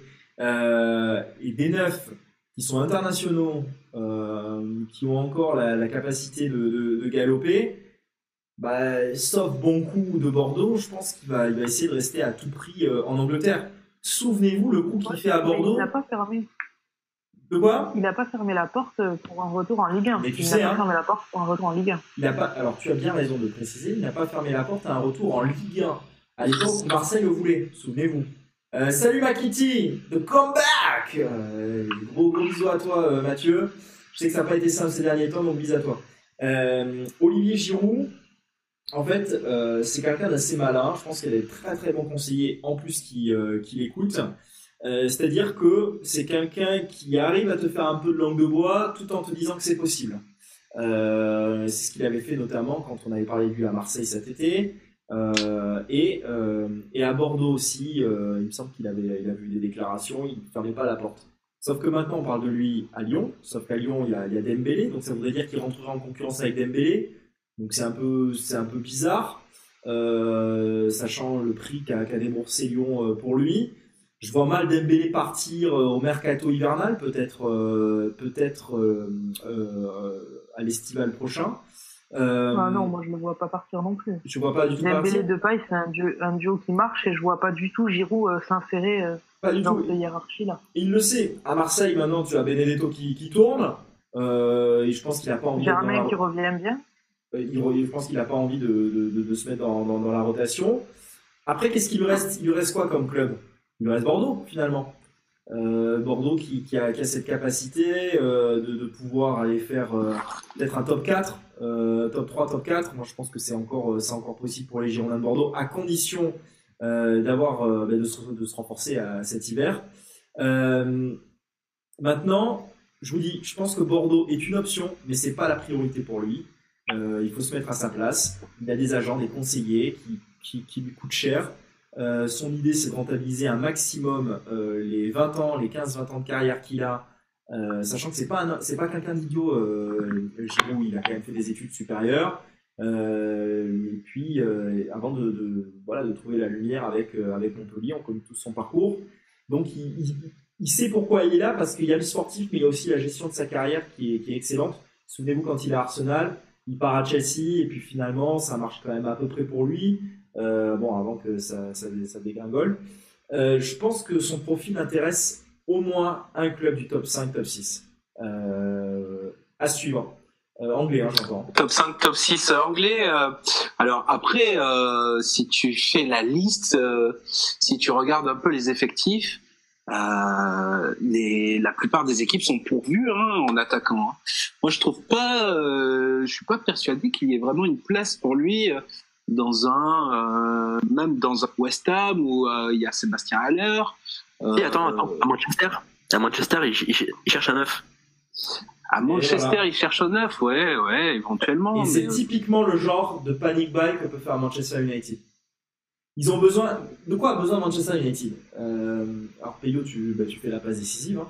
De quoi a besoin Manchester United? Euh, je, je vous rappelle d'ailleurs au passage euh, que. Comment il s'appelait euh, ce milieu de terrain français, là, euh, Morgan Schneiderlin, quand il jouait à Manchester United, il avait fait un petit peu la même chose. Il avait fait un. D'ailleurs, juste si je peux te couper, Ouais, Ulysse. si je peux te couper, Morgan Schneiderlin euh, ne joue toujours pas à Everton. Ben, lui, il a fait un mauvais choix de carrière parce qu'il était suivi par Marseille, euh, ça avait failli se faire, puis finalement ça, ça lui avait permis d'arriver avec une offre euh, sur la table euh, du côté d'Everton. Euh, bon, et puis c'est, ça s'avère compliqué pour lui. Mais ça peut être un très bon profil pour les Girondins de Bordeaux d'ailleurs, au passage. Par exemple. Mais je crois que je crois que son salaire il est il est tellement monstrueux et puis si tu veux on est dans la configuration euh, je pense qu'un mec comme Mor- Morgan Schneiderlin il se dit pas euh, il me faut un club pour jouer pour aller faire l'Euro puisqu'il sait très bien qu'il n'est plus dans la rotation de toute façon et le milieu de terrain euh, de l'équipe de France est tellement pourvu maintenant que bah, je sais pas où il aurait sa place Euh, donc lui en fait son objectif à Morgan Schneiderlin c'est au moins bah, de jouer, de se montrer pour essayer d'aller chercher un contrat. Je sais pas si vous voyez ce que je veux dire. Euh, que Olivier Giroud, lui, son objectif il est différent, c'est de jouer pour être sûr d'être à l'Euro 2020. Euh, même si je pense que de toute façon il y sera, mais euh, on sait jamais. euh, il peut prendre un Sébastien Haller à partir de- des- prochains matchs de 2020 euh, et ça peut, ça peut tout chambouler. Je pense qu'effectivement Manchester United a besoin d'âme, a besoin de pas de guerrier parce que parce que je pense que quand on arrive en professionnel, euh, t'as un minimum de fighting spirit, euh, surtout en Angleterre. Mais je pense qu'ils ont besoin de, ce, de ce côté d'âme que pouvait amener un Cantona. Je pense qu'un mec comme Olivier Giroud sur le terrain, je vais pas le comparer à Cantona évidemment, euh, c'est pas du tout les mêmes les mêmes caractères, mais c'est quand même quelqu'un qui lâche rien et, euh, et ça peut être vachement intéressant, notamment s'il est servi par euh, comment il s'appelle l'ancien de Monaco là qui est là-bas, vous voyez, qui est en équipe de France, je me souviens même plus son, son nom. Anthony Martial. Merci. Euh, ça peut être, ça, il peut être dans des conditions exceptionnelles là-bas. Il connaît le championnat anglais. Il peut même partir en prêt là-bas. Lui, il s'en fiche. Il est en fin de carrière. euh, Il est prêté six mois là-bas. euh, Il a prolongé son contrat. Je vous le rappelle, en se servant de l'offre de Bordeaux, d'accord, qui s'est pointé. Et Lampard a dit non mais on le prolonge, on sait jamais. On va le mettre dans la rotation. Et Giroud, il pense, il pense plus loin que nous, les amis. Euh, moi, je pense qu'il il fait ça pour rester. euh, euh, pour rester en première ligue. Quand on a goûté à ça, bon, sauf si c'est pour revenir comme Koscielny pour des raisons familiales, c'est pas le cas d'Olivier Giroud. Olivier Giroud, il a sa vie en Angleterre. Ulysse, Ouais, mais je vais encore essayer de, de garder l'espoir à Manchester.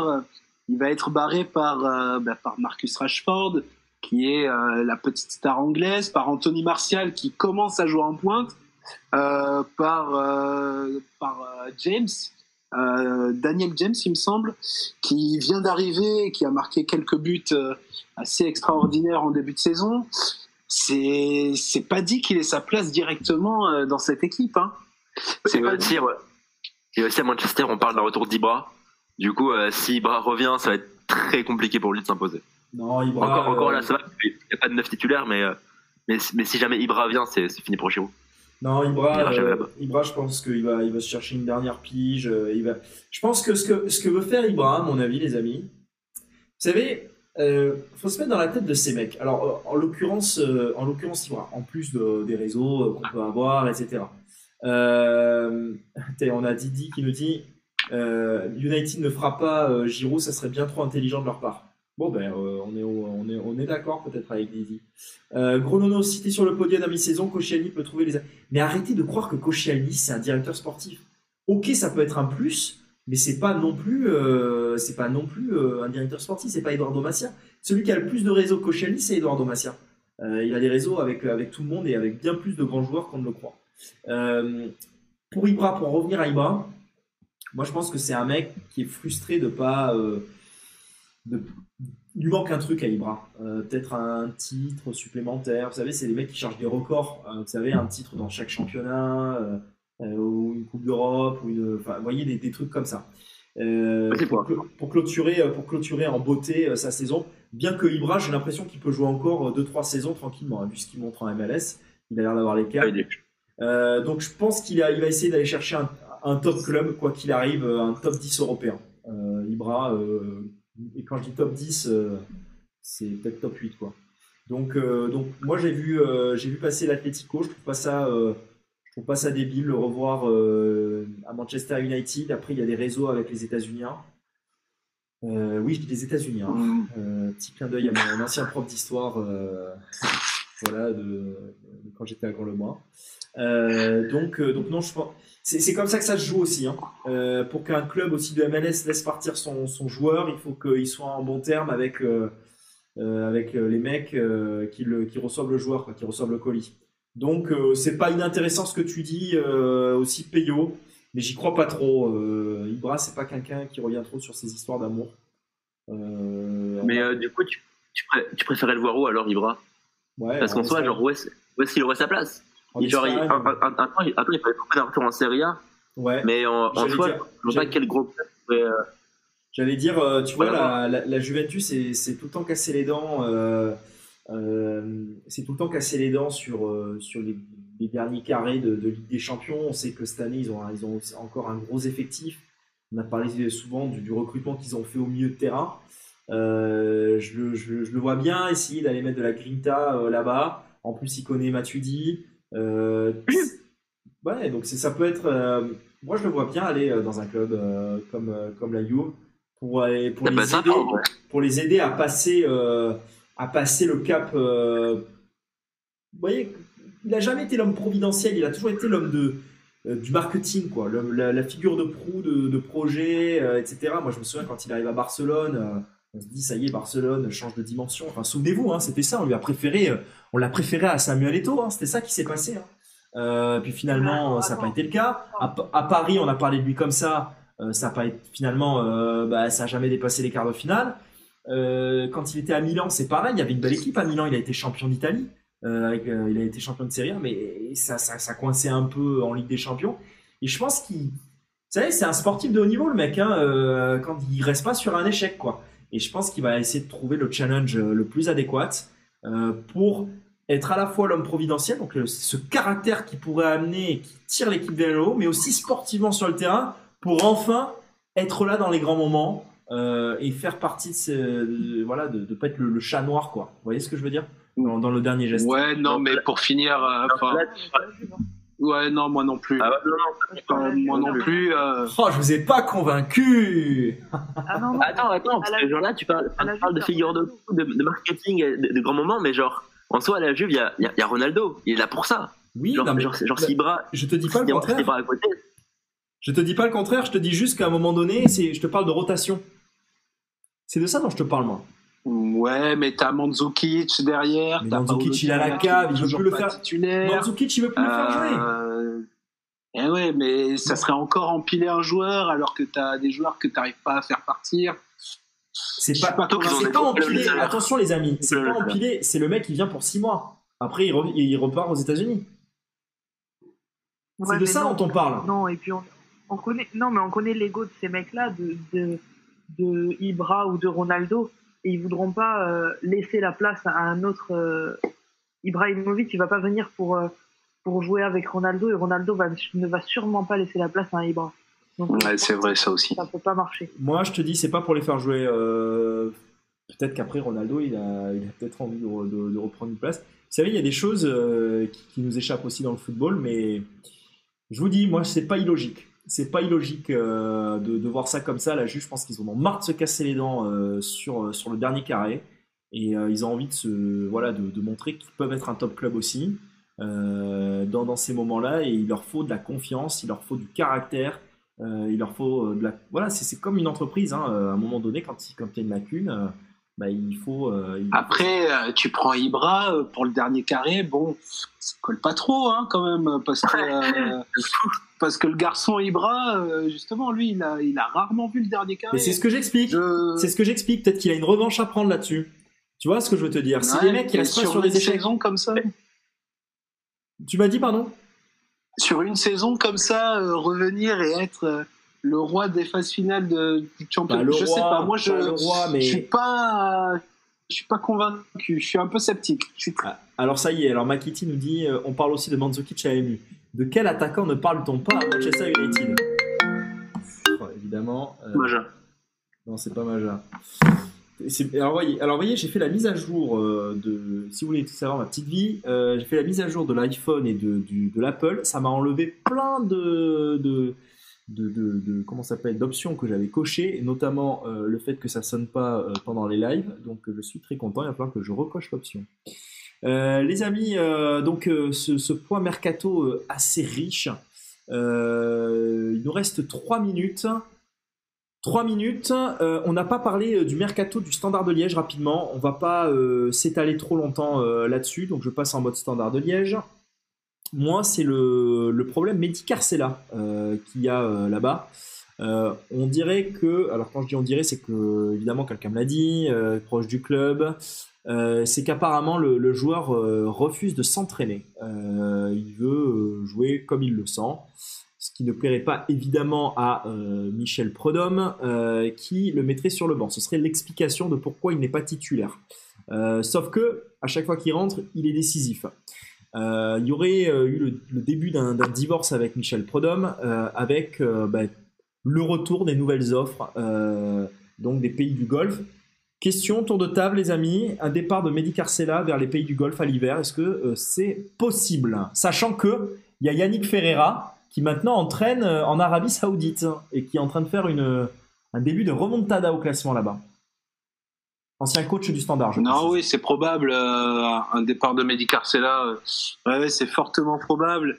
C'est c'est un joueur qui euh, qui est qui marche beaucoup à l'affectif, euh, qui est euh, justement euh, quand on ne lui fait pas confiance, Et quand on lui donne pas les clés, euh, c'est un joueur qui, qui, a beaucoup de mal.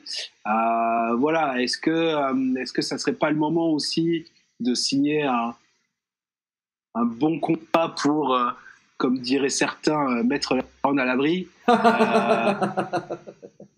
Je voulais, je voulais la placer celle-là, je voulais la placer. Mais ça serait une opportunité, ça serait, je pense que ça serait euh, intéressant pour tout le monde et ça permettrait au standard de se renforcer euh, un peu plus sérieusement avec une personne un peu plus impliquée, même si Mehdi Carcella, c'est un joueur qui, à chaque fois qu'il rentre, il, euh, il t'apporte du dynamisme, il t'apporte de la vitesse dans le jeu, il t'apporte quelque chose de différent. Donc, donc à voir. Euh, qu'en penses-tu, toi? Ah, Je suis d'accord avec Ulysse, c'est possible, mais ce serait tellement dommage.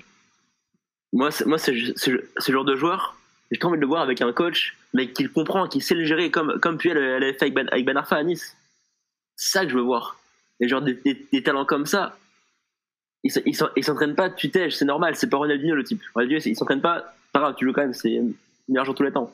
Mais, là, c'est Mehdi Carcella. Ok, il est trop, ok, il est bon, tu vois, mais il s'entraîne pas, il tège. Mais ouais, je veux, je veux, je veux trop le voir avec, euh, un beau coach qui sait le gérer, payer du golf ou pas, mais je, préférerais le voir dans un grand championnat quand même. En, Ligue 1 ou, euh, en Espagne, peut-être, pourquoi pas. Je vous dis ce qui est en train de se passer. Moi, je le sens venir gros comme une maison. Euh, Yannick, Yannick ne veut plus, ne veut plus s'exprimer pour l'instant. il répond plus à mes textos. À mon avis, il se passe des choses. Je pense qu'il peut plus. Dans sa façon de voir, il est en train de, construire un projet là-bas. Euh, ancien entraîneur du Standard, euh, avec qui, avec qui il a, il a remis le Standard sur des vrais rails puisqu'il a, il a, il a apporté un titre fondateur qui est cette coupe, euh, cette coupe 2016, cette Crocky Cup. Et, et, je crois que, à mon avis, il va vouloir amener un ou deux top players dans son équipe pour asseoir cette remontada au classement avec le Faté Football Club, dont il est le coach là-bas. Euh, ils ont l'air d'avoir les moyens en plus, donc euh, pourquoi pas. Les amis, est-ce que c'est un scénario qui, vous semble probable, ce que je raconte? Oui, oui, non, mais euh, oui, bien sûr. après, je ne connais pas exactement la typologie des, des équipes du Moyen-Orient, mais voilà, pour parler de Mehdi Carcella, c'est un joueur qui a 30 ans maintenant, qui est en fin de contrat en 2021. Euh, donc si tu veux en tirer un peu d'argent, c'est maintenant ou c'est euh, cet été. Euh, voilà, il va falloir commencer. S'il y a vraiment un souci Carcella et on est et le début de saison le prouve, hein, il y a un réel souci Carcella vu qu'il n'est pas titulaire et vu que Michel Prodhomme ne le fait pas rentrer. S'il y a ce souci-là, eh bien tout simplement il va falloir s'en débarrasser et trouver un joueur qui soit impliqué euh, afin de, euh, afin de poursuivre les objectifs euh, du standard qui sont tout simplement de, remporter le titre, de remporter un titre cette année. Donc, donc la porte est ouverte à un départ, à mon avis, pour Mehdi Carcella. Ouais, pareil. Les amis, je vous propose que, puisqu'on parle du standard de Liège, qu'on enchaîne avec notre invité, qui a aussi été une légende des Girondins de Bordeaux, euh, Pidenbourg. Euh, qui arrive et il va, il va pouvoir nous, nous, raconter ça. On l'avait déjà interviewé, mais là, ce qui va être intéressant, c'est qu'on l'interviewe vraiment euh, pour aussi parler de la Jupiler Pro League. Euh, donc, c'est Pete Denbourg, un homme extrêmement charmant. Allez, c'est parti, on va passer cet appel. Alors, où est-il, Pete? Ouais, je vais l'appeler comme ça.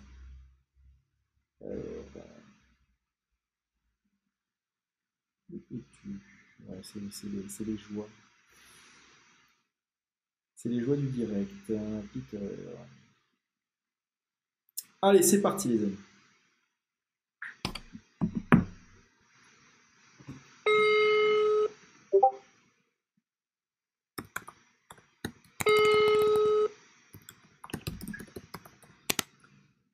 Hello Pete Hello hello Allô, allô Ah, bon, il a décroché et puis on n'entendait plus rien, donc je pense qu'il doit y avoir une fausse manip. J'espère qu'on l'a pas dérangé. J'espère qu'il n'a pas oublié non plus. C'est le suspense, ses amis, j'entends plus rien. Je vous laisse. Merci pour ce live. Bonne soirée à tous. Hello. Hello, Peter. How are you? Yeah, good. Hey, you. How's your friend? Nice weather? nice weather. It's a it's a stormy day. Oh, we know. But- Time, time of year, I think, no? yeah, but still alive inside, drinking good wine. You know what I mean? Yeah, I know, I know. I know the life in Bordeaux, yeah. I know I'm jealous. I'm still jealous. Still jealous, but you're you're still welcome uh, here in Bordeaux, and it's a pleasure to to welcome you. And I'm gonna translate after uh, for the fan uh, because a lot of uh, Bordelais fan uh, never forget you, Peter. Um, oh.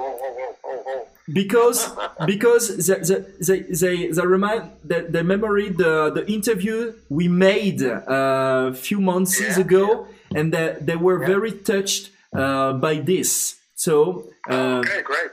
uh, a massive Okay. a massive people on the chat uh, tonight this evening uh, to answer you uh, their question um, Yeah. first question Peter how are you Uh, yeah, everything okay. I'm still uh, a little bit busy with uh, all kinds of things for uh, charity, and uh, yeah, I have a lot of pro- a little problem this week with my health, but now it's uh, a little bit better, and uh, I hope uh, I start again. It's, uh, it's okay. It's okay. alors I euh, have a good life. Alors, I'm gonna translate now. Euh, Peter nous dit que voilà, il va bien, même s'il a eu quelques petits soucis euh, ces derniers euh, ces derniers temps. Tout est rentré dans l'ordre et donc euh, donc il va pouvoir reprendre les choses comme elles étaient. Uh, Peter, as you noticed uh, this weekend, this Sunday, this is uh, Standard de Liège against uh, Mechelen, a club you knew very well because you won uh, the Cup Winners' Cup in 1988.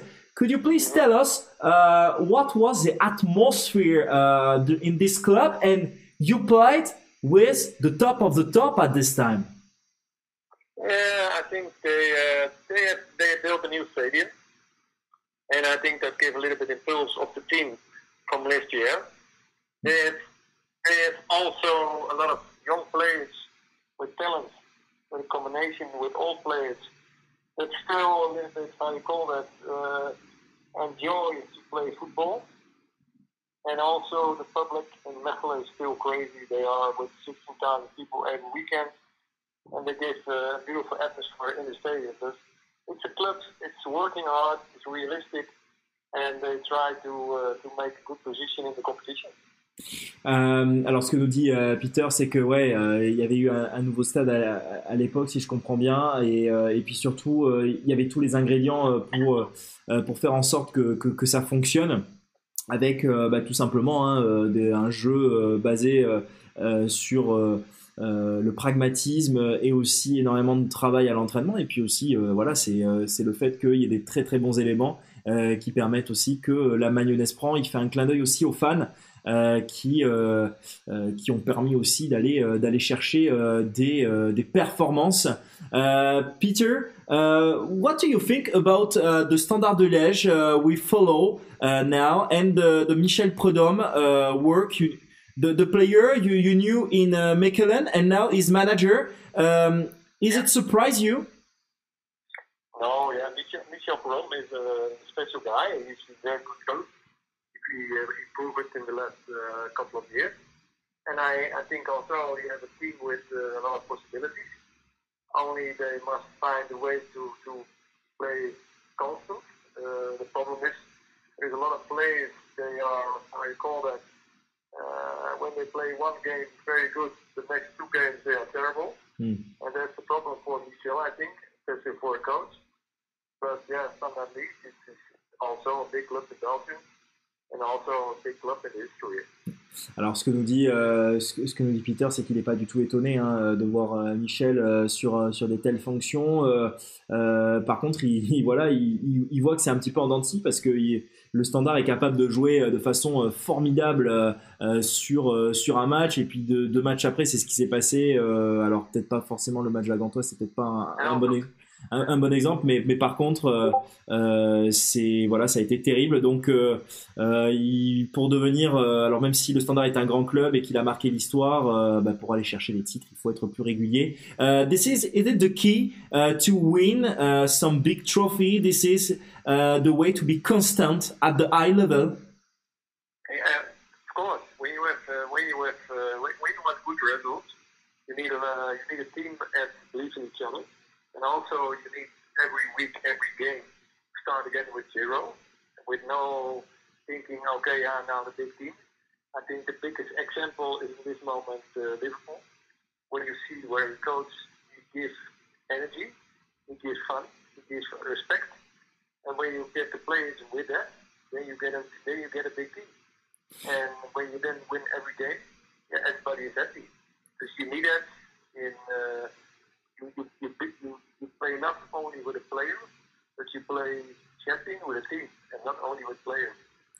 Euh, alors ce que nous dit, euh, ce que nous dit Peter, c'est qu'évidemment euh, la, la, la, rigueur euh, au niveau et permet euh, déjà euh, ben, d'asseoir une certaine une, une, certaine comment on appelle ça série et aussi une certaine spirale. Voilà, c'est le mot que, je cherchais. permet aussi ben, les victoires, attire les victoires. Le, le meilleur exemple pour lui de, de, rigueur au plus haut niveau, c'est Liverpool. Et il voit la façon dont est coaché l'équipe et c'est assez assez notable. Donc euh, oui, c'est un exemple à prendre. A uh, few minutes ago, uh, Peter, we talked about uh, the Mehdi Carcela, uh, the player, and uh, it seems there is a trouble um, with Michel Prodhomme uh, because at the beginning of the season he was uh, on the on the pitch at the beginning, and now yeah. he is substitute. Uh, um. There is there are some rumors, uh, some transfer rumors uh, around Mehdi Carcela. What is your impression? Because he's a key player also. Yeah, but that's the problem, of course. Listen, Carcela is a very good player. He's a beautiful player. And when he's happy and he plays very well, he makes a lot of beautiful games, a lot of goals. But the problem is now these days, when some players are disappointed in not playing game or so disappointed in the trainer, they turn out totally and they're not happy anymore. And I think the problem is that Kasla is a very big player, but the big players have not that problem. And that's the reason I think that Michel Padam tried to try to make for him a big player, but he cannot manage it. And then one of the most, uh, how you call it, one of the players is top, top. Player, player. Euh, alors, ce que nous dit euh, Peter, c'est que évidemment, euh, en fait, le, problème, je vais synthétiser sa pensée. Le problème, c'est pas Mehdi Carcela en lui-même. Le problème, puisque c'est un joueur qui est fantastique quand il, quand il est dans des bonnes dispositions, bah, il fait basculer des matchs à lui tout seul, et c'est ce qu'on appelle un top player. Euh, maintenant, pour lui, le problème, c'est pas euh, l'attitude de Mehdi Carcela ou quoi, c'est le fait aussi que Michel Prodhomme doit savoir manager ce genre euh, de, de joueurs parce que euh, ben, il peut te, te, ramener un groupe euh, vers vers le haut. et c'est vrai que pour lui, le divorce est consommé. Peter, you played also in Bordeaux, in Girondin de Bordeaux. And you told me uh, in the last interview uh, it was um, a big moment for you to come uh, in this club. Uh, could you please um, tell me if you follow uh, the, the club at this moment? I follow the club a little bit. I know they are uh, a little bit struggling in the middle line, I think, now. And of course, you follow the club. First thing why I follow the club is I have a beautiful memory there. And I still remember that uh, was a beautiful time. And also every year I go to the, they invited me to the Raymond Goodall Trophy to, to have a dinner with his son. and then you, uh, yeah, you get all the memories back of uh, Bordeaux. But I still follow Bordeaux, and I'm still dreaming that I can come one day back to Bordeaux to visit the city again, and also to visit the club. And, it's, it's, it's the most beautiful memory uh, of my one of my of my life. But, uh, thank you for the period there and also the supporters.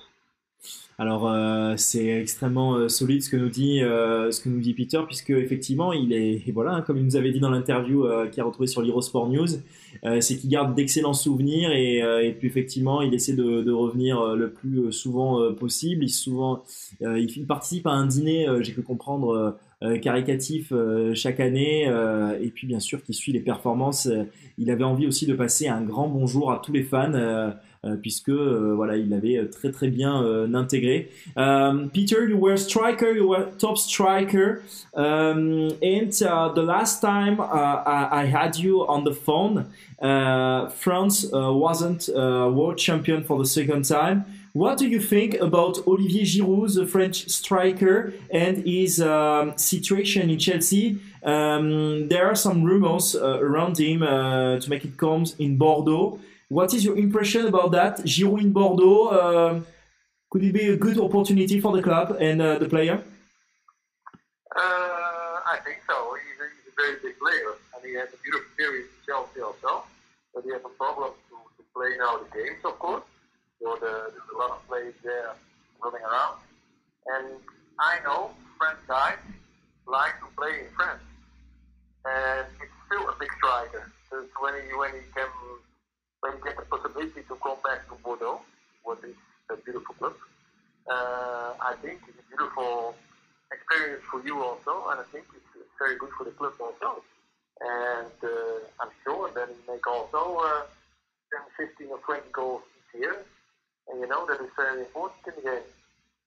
Alors, euh, ce que nous dit euh, Peter, c'est qu'évidemment, euh, ça pourrait être fantastique, d'autant plus que voilà, le, joueur, un attaquant, ça a besoin de marquer, donc il pourrait le faire aussi bien du côté de, de Bordeaux. Et puis, et puis voilà, la mayonnaise pourrait pourrait prendre évidemment. I have a question uh, because you were born in uh, in Rotterdam, I think. Is it is it true? Uh, correct.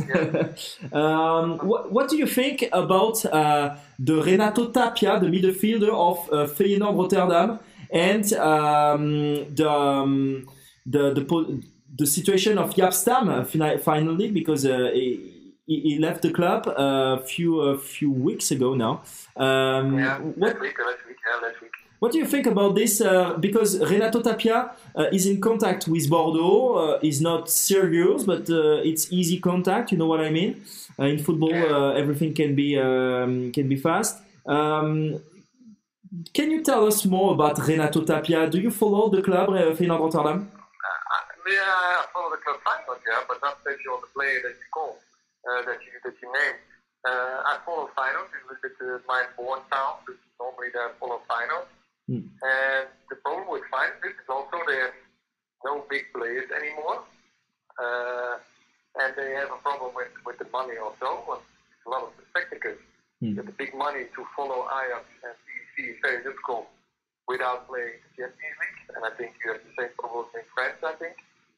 And the reason that Jaap Stam is away, I, for me, what Jaap Stam not your combination, especially he was also an old player of Ajax before.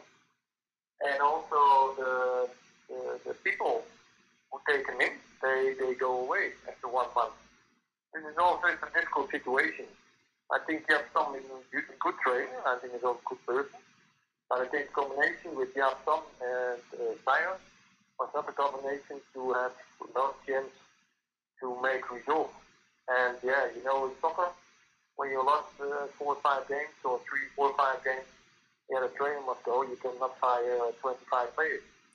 About the midfielder, about player, I don't know. I think they have not a very good team at this moment, Feyenoord. They have good players, but not really that I can say, okay, that's a very good one and that's a very good one. I think there is a lot of players in Belgium.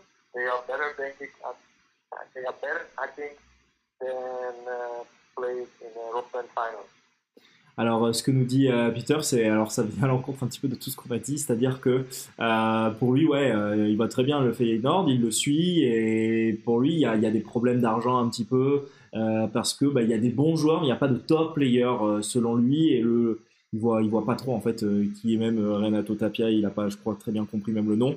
Mais il n'y a pas de joueur qui sort du lot. Par contre, ce qu'il pense de la situation de Yapstam, euh, c'est que ben on lui a pas laissé le temps et que finalement on, l'a, on l'a, voilà, on lui a pas laissé le temps et on l'a, on, on a pensé qu'il allait faire des miracles, mais il faut, il faut aussi euh, laisser un projet, euh, un projet euh, mûrir. Euh, donc, euh, donc voilà, euh, chose, euh, chose à suivre, mais euh, euh, selon lui, euh, sans, sans Ligue des Champions, euh, c'est un petit peu compliqué. Uh, Peter, we have uh, Ulysse and um, um, and other co around the table. Uh, Ulysse, est-ce que tu as une question pour euh, Peter? Allô, Ulysse?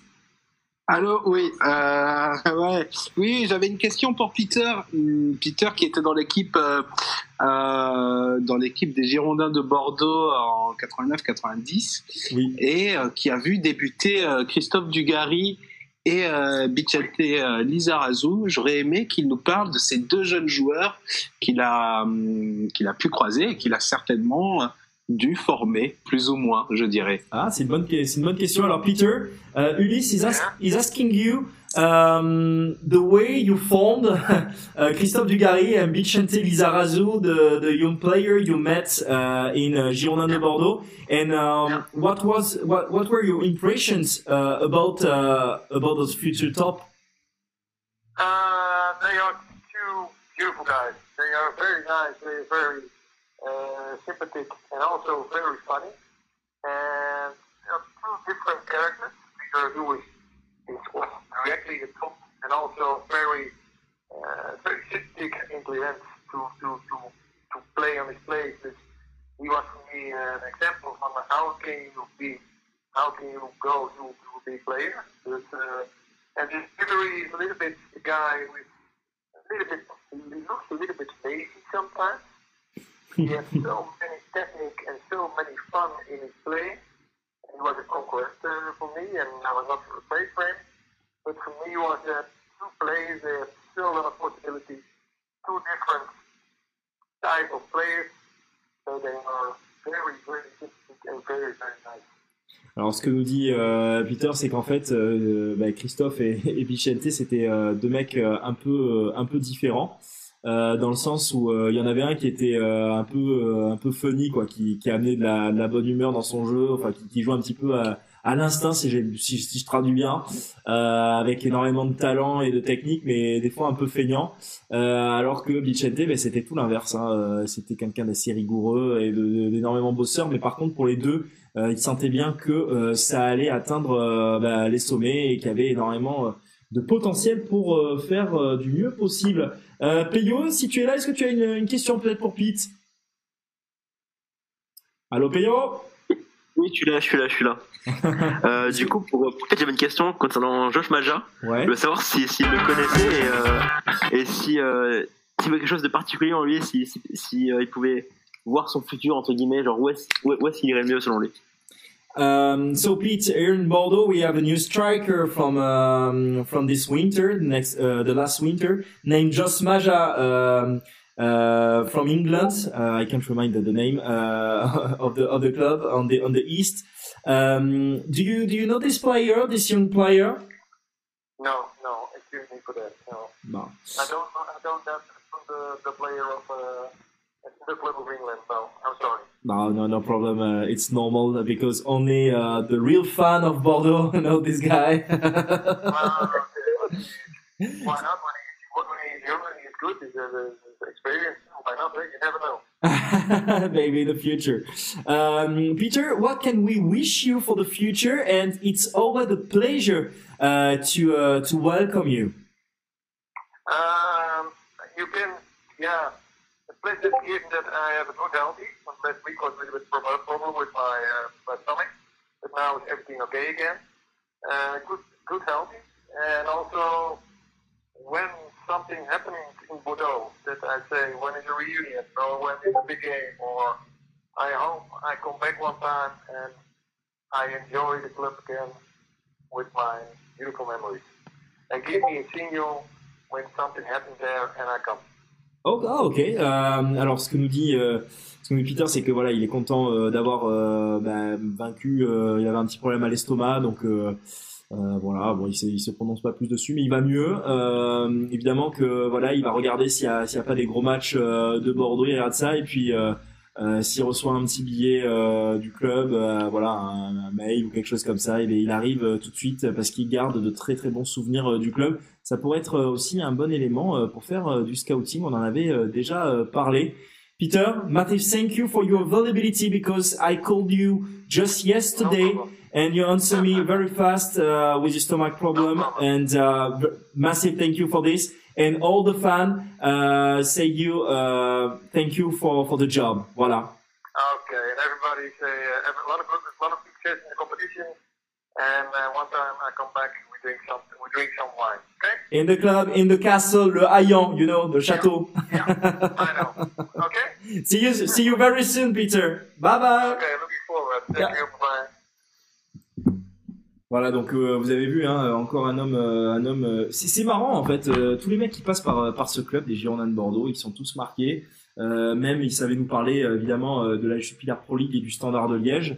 Euh, il- les amis, ils vous gardent dans son cœur terriblement. Donc ça fait, franchement, ça ça fait plaisir. on se sent toujours grandi après ça.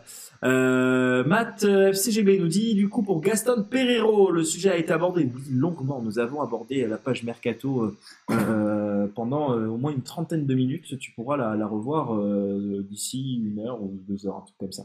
Euh, les amis, qu'est-ce que vous avez pensé de l'interview de, Peter, euh, Ulysse notamment? Non, super intéressant. euh, intéressant de voir effectivement ce lien euh, avec, euh, avec les Girondins de Bordeaux, euh, sachant qu'il a réalisé qu'une seule saison avec les Girondins. Euh, on sent toujours euh, cet attachement qu'il a avec le club. Et, euh, du coup, j'en profite un peu.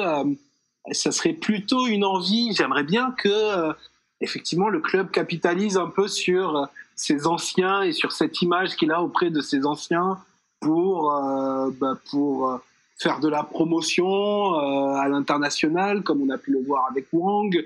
On sait que Nissa Saveljic est, est euh, un ambassadeur euh, du club. Ce serait intéressant de voir euh, ces anciens Girondins qui sont attachés au club euh, un peu plus souvent et un peu plus, euh, un peu plus actifs dans la vie du club. euh, Peyo, qu'est-ce que tu en as pensé? Je vais rebondir sur ce que dit Ulysse après.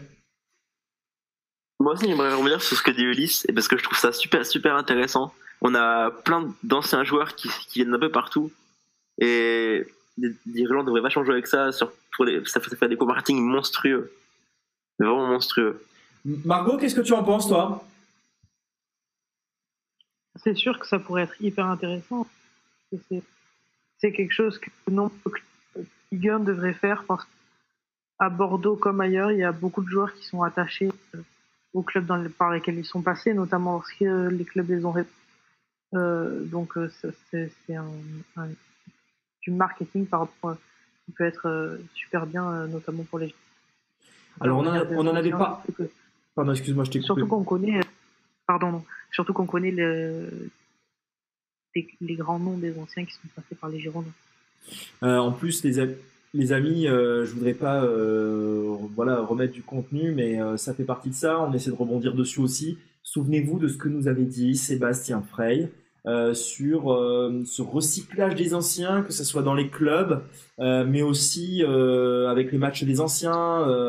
Nicolas Fauvert nous en avait parlé aussi il y a quelques, quelques semaines. sur une ligue, un championnat des anciens, ce qui permet de te faire vivre ton club. Et en fait, Enfin, je sais pas si vous l'avez ressenti comme ça, parce que bon, après, le son était pas terrible, peut-être que j'ai mal traduit, je vous ferai de toute façon la, retranscription. Mais ce que voulait nous dire Pete, c'est qu'en gros, c'est presque un appel du pied aux Girondins de Bordeaux. C'est les gars, euh, je suis là, bon, j'ai fait ma vie en Hollande, euh, mais je, suis là, euh, si vous m'appelez, voilà. Putain, mais à un moment donné, à quel moment les, Girondins ne prennent pas leur téléphone comme le font l'Ajax ou, même, on avait, bon, après, on, on en reparlera pour du contenu avec les Glasgow Rangers, ce genre de choses. Mais comment ça se fait que les Girondins de Bordeaux ne prennent pas leur téléphone pour aller appeler un Pete euh, d'Enbourg qui a quand même gagné la, la, la, la Coupe des Coupes 88, qui était sur la liste des réservistes pour l'Euro 88, donc vous allez voir euh, l'interview, etc. Vous allez voir tout ça, euh, et qui a quand même une énorme expérience aussi du championnat belge, puisque comme vous l'avez vu ce soir, il était capable de nous parler euh, du Standard de Liège avec énormément de précision. Euh, et non, on- n'appelle pas ces gens pour faire du scouting, alors qu'ils ont envie d'une chose, c'est de se rendre utile pour le club, et même sans aller pour se rendre utile pour le club, c'est tout simplement de les mettre en valeur, de montrer qu'il y a une histoire du club. On a un mec qui a gagné une Coupe d'Europe, euh, et qui pourrait venir peut-être en train euh, ou en voiture avec Richard Vichgue pour aller venir faire un petit match. Ça pourrait, ça pourrait être pas mal. Euh, je sais pas ce que, ce que vous en pensez, les amis. Euh, c'est- euh, c'est fou quand même. On avait eu Savio Bortolini, sou- souvenez-vous, euh, qui nous avait dit Mais moi, les Girondins m'appellent, je viens tout de suite euh, pour quoi que ce soit. C'est c'est quand même branque, un nom. Ulysse. Après, euh, après euh, bah, disons que l'équipe dirigeante est arrivée il y a un an ils sont en train de reconstruire petit à petit. Euh, il faut, je pense qu'il faut aussi leur laisser le temps. Ils ont, euh, ils ont ramené avec eux euh, notamment euh, Jacob Fritz Hansen. Donc voilà, c'est peut-être des choses qu'ils envisagent dans le futur. On ne sait pas encore. Euh, Il y a Anissa Saveljic qui est toujours là. Il y a Jean-Pierre Papin qui est euh, toujours avec le club aussi. Euh, mais ouais, c'est une piste à creuser et euh, c'est quelque chose qui serait euh, très intéressant de capitaliser un peu sur l'histoire des Girondins, euh, un peu comme cette initiative du musée. Le musée, euh, c'est une belle initiative euh, et euh, je pense que ça serait intéressant aussi euh, pour un club comme les Girondins de Bordeaux d'avoir euh, vraiment euh, un endroit en tout cas où on raconte l'histoire des Girondins outre, euh, outre les différentes boutiques ou le stade qui est très récent. Donc voilà, moi je milite pour, pour le fait que, que l'on accorde un peu plus de place à l'histoire de par, de par les hommes comme Pete ou par des initiatives comme un musée par exemple. Je suis d'accord avec toi, Ulysse. Après, Peyo euh, et Margot, vous donnerez évidemment votre avis, hein, euh, mais moi, pour moi, il me manque quand même un truc euh, pour ouvrir ce musée. C'est qu'il te manque une Coupe d'Europe, en fait. Tu vois, même si tu as une histoire de, plus de 120 ans, voilà, avec des histoires d'hommes, hein, puisque c'est un club, c'est ça, c'est que de l'humain. À un moment donné, il faut aussi, il faut aussi que cette histoire, elle débouche sur, sur, sur quelque chose de rayonnant. Alors, si tu as gagné les titres de champion de France, c'est très bien. Euh, Il y en a, y en a six au compteur. Euh, des coupes de la ligue, il y en a, y en a trois, je crois. Euh, bref, mais c'est, que du national. Euh, à un moment donné, après, je vais pas parler des coupes, euh, des espèces de tournois là qui, qui, avait eu à l'époque dans les années 80. Là, ça faisait fureur ça pour faire, du- pour faire euh, voilà des, des matchs, etc. Mais il te manque, euh, il te manque une, coupe d'Europe quoi. Euh, t'as fait la finale en 96, c'est très bien. Mais euh, tu vois, à la limite, même si tu avais fait plusieurs finales européennes, etc., tu n'en as fait qu'une. Euh, t'as un, un bon club européen, tu vois, euh, parce que bon, on va pas se cacher, hein, j'appelle euh, Pete qui connaît, qui est amoureux de Bordeaux. Mais si je vais appeler un autre mec hollandais et que je lui demande Bordeaux, oui, il va me dire ouais, c'est super, je me souviens de Gourcuff, je vais me souvenir de Girez, de Tigana, ce genre de, joueurs. Il va pas réussir à me dire ah ouais, putain, je me souviens. Tu vois, une, victoire qui a rassemblé plus que les supporters bordelais, c'est rassembler euh, l'Europe à un moment donné. Euh, et notamment une Coupe d'Europe fait ça. Euh, elle- elle sacralise tout ça, elle sacralise du bonheur.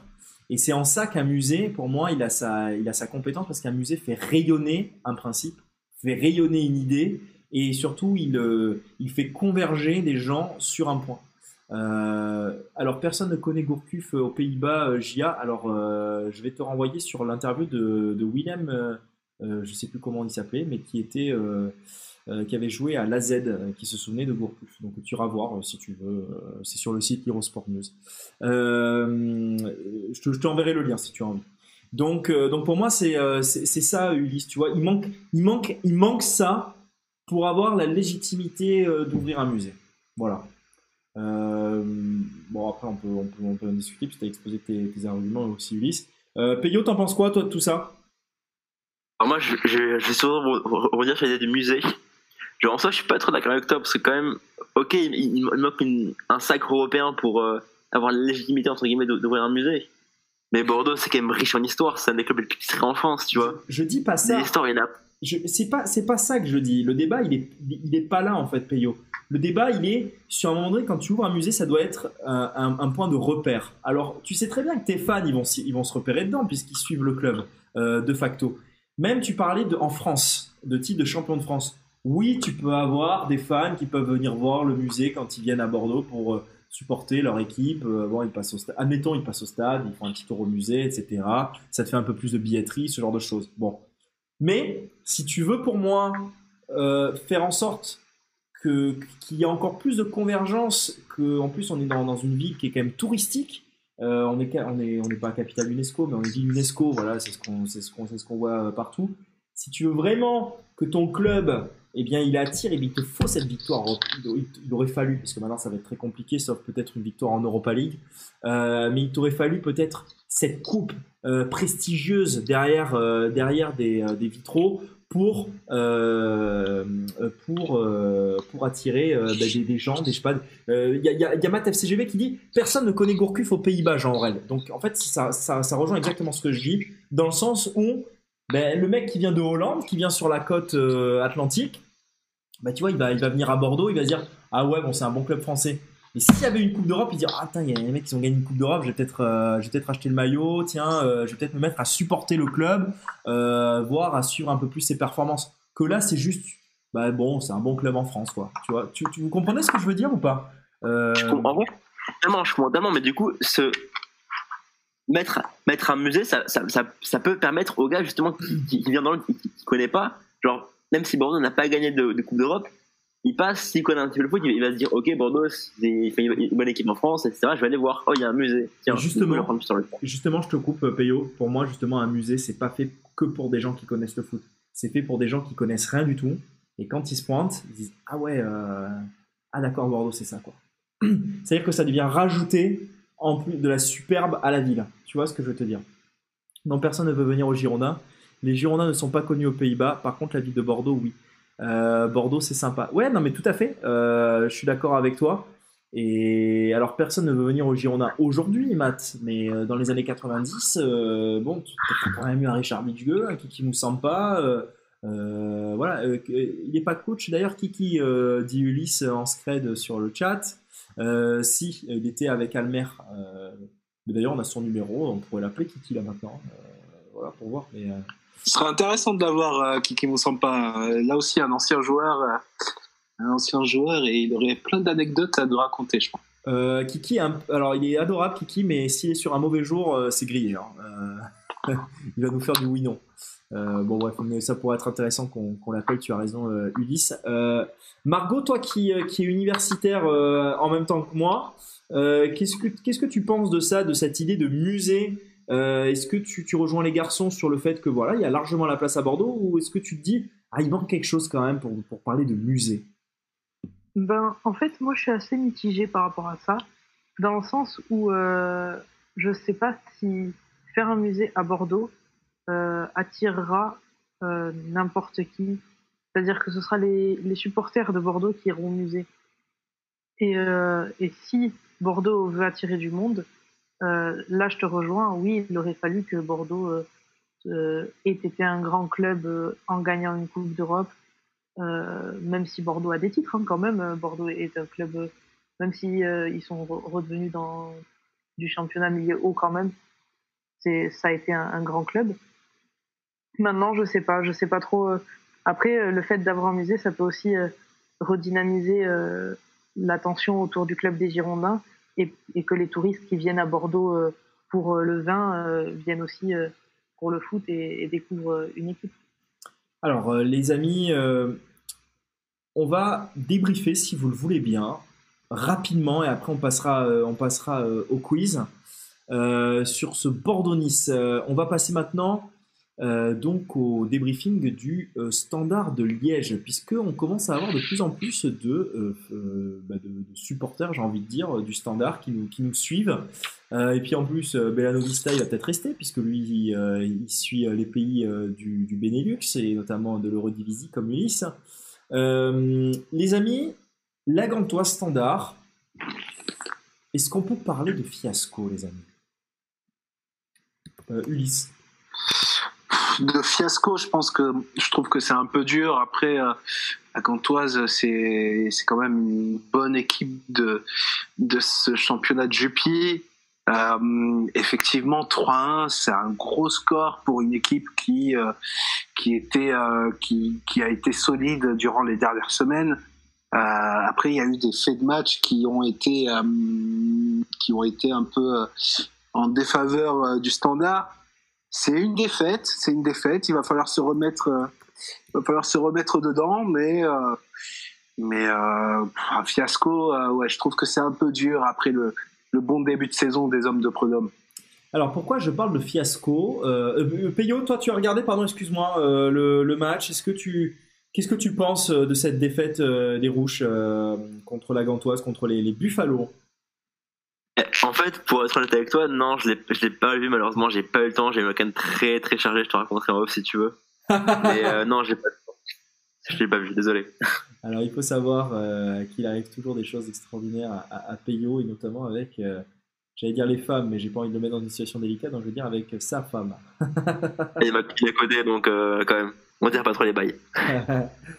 Euh, donc, mais, euh, Margot, toi, tu vas peut-être regarder ou pas? Margot est partie. Euh, non, c'est vrai que pareil que Peyo, en ce moment, je suis un petit peu dans le jus.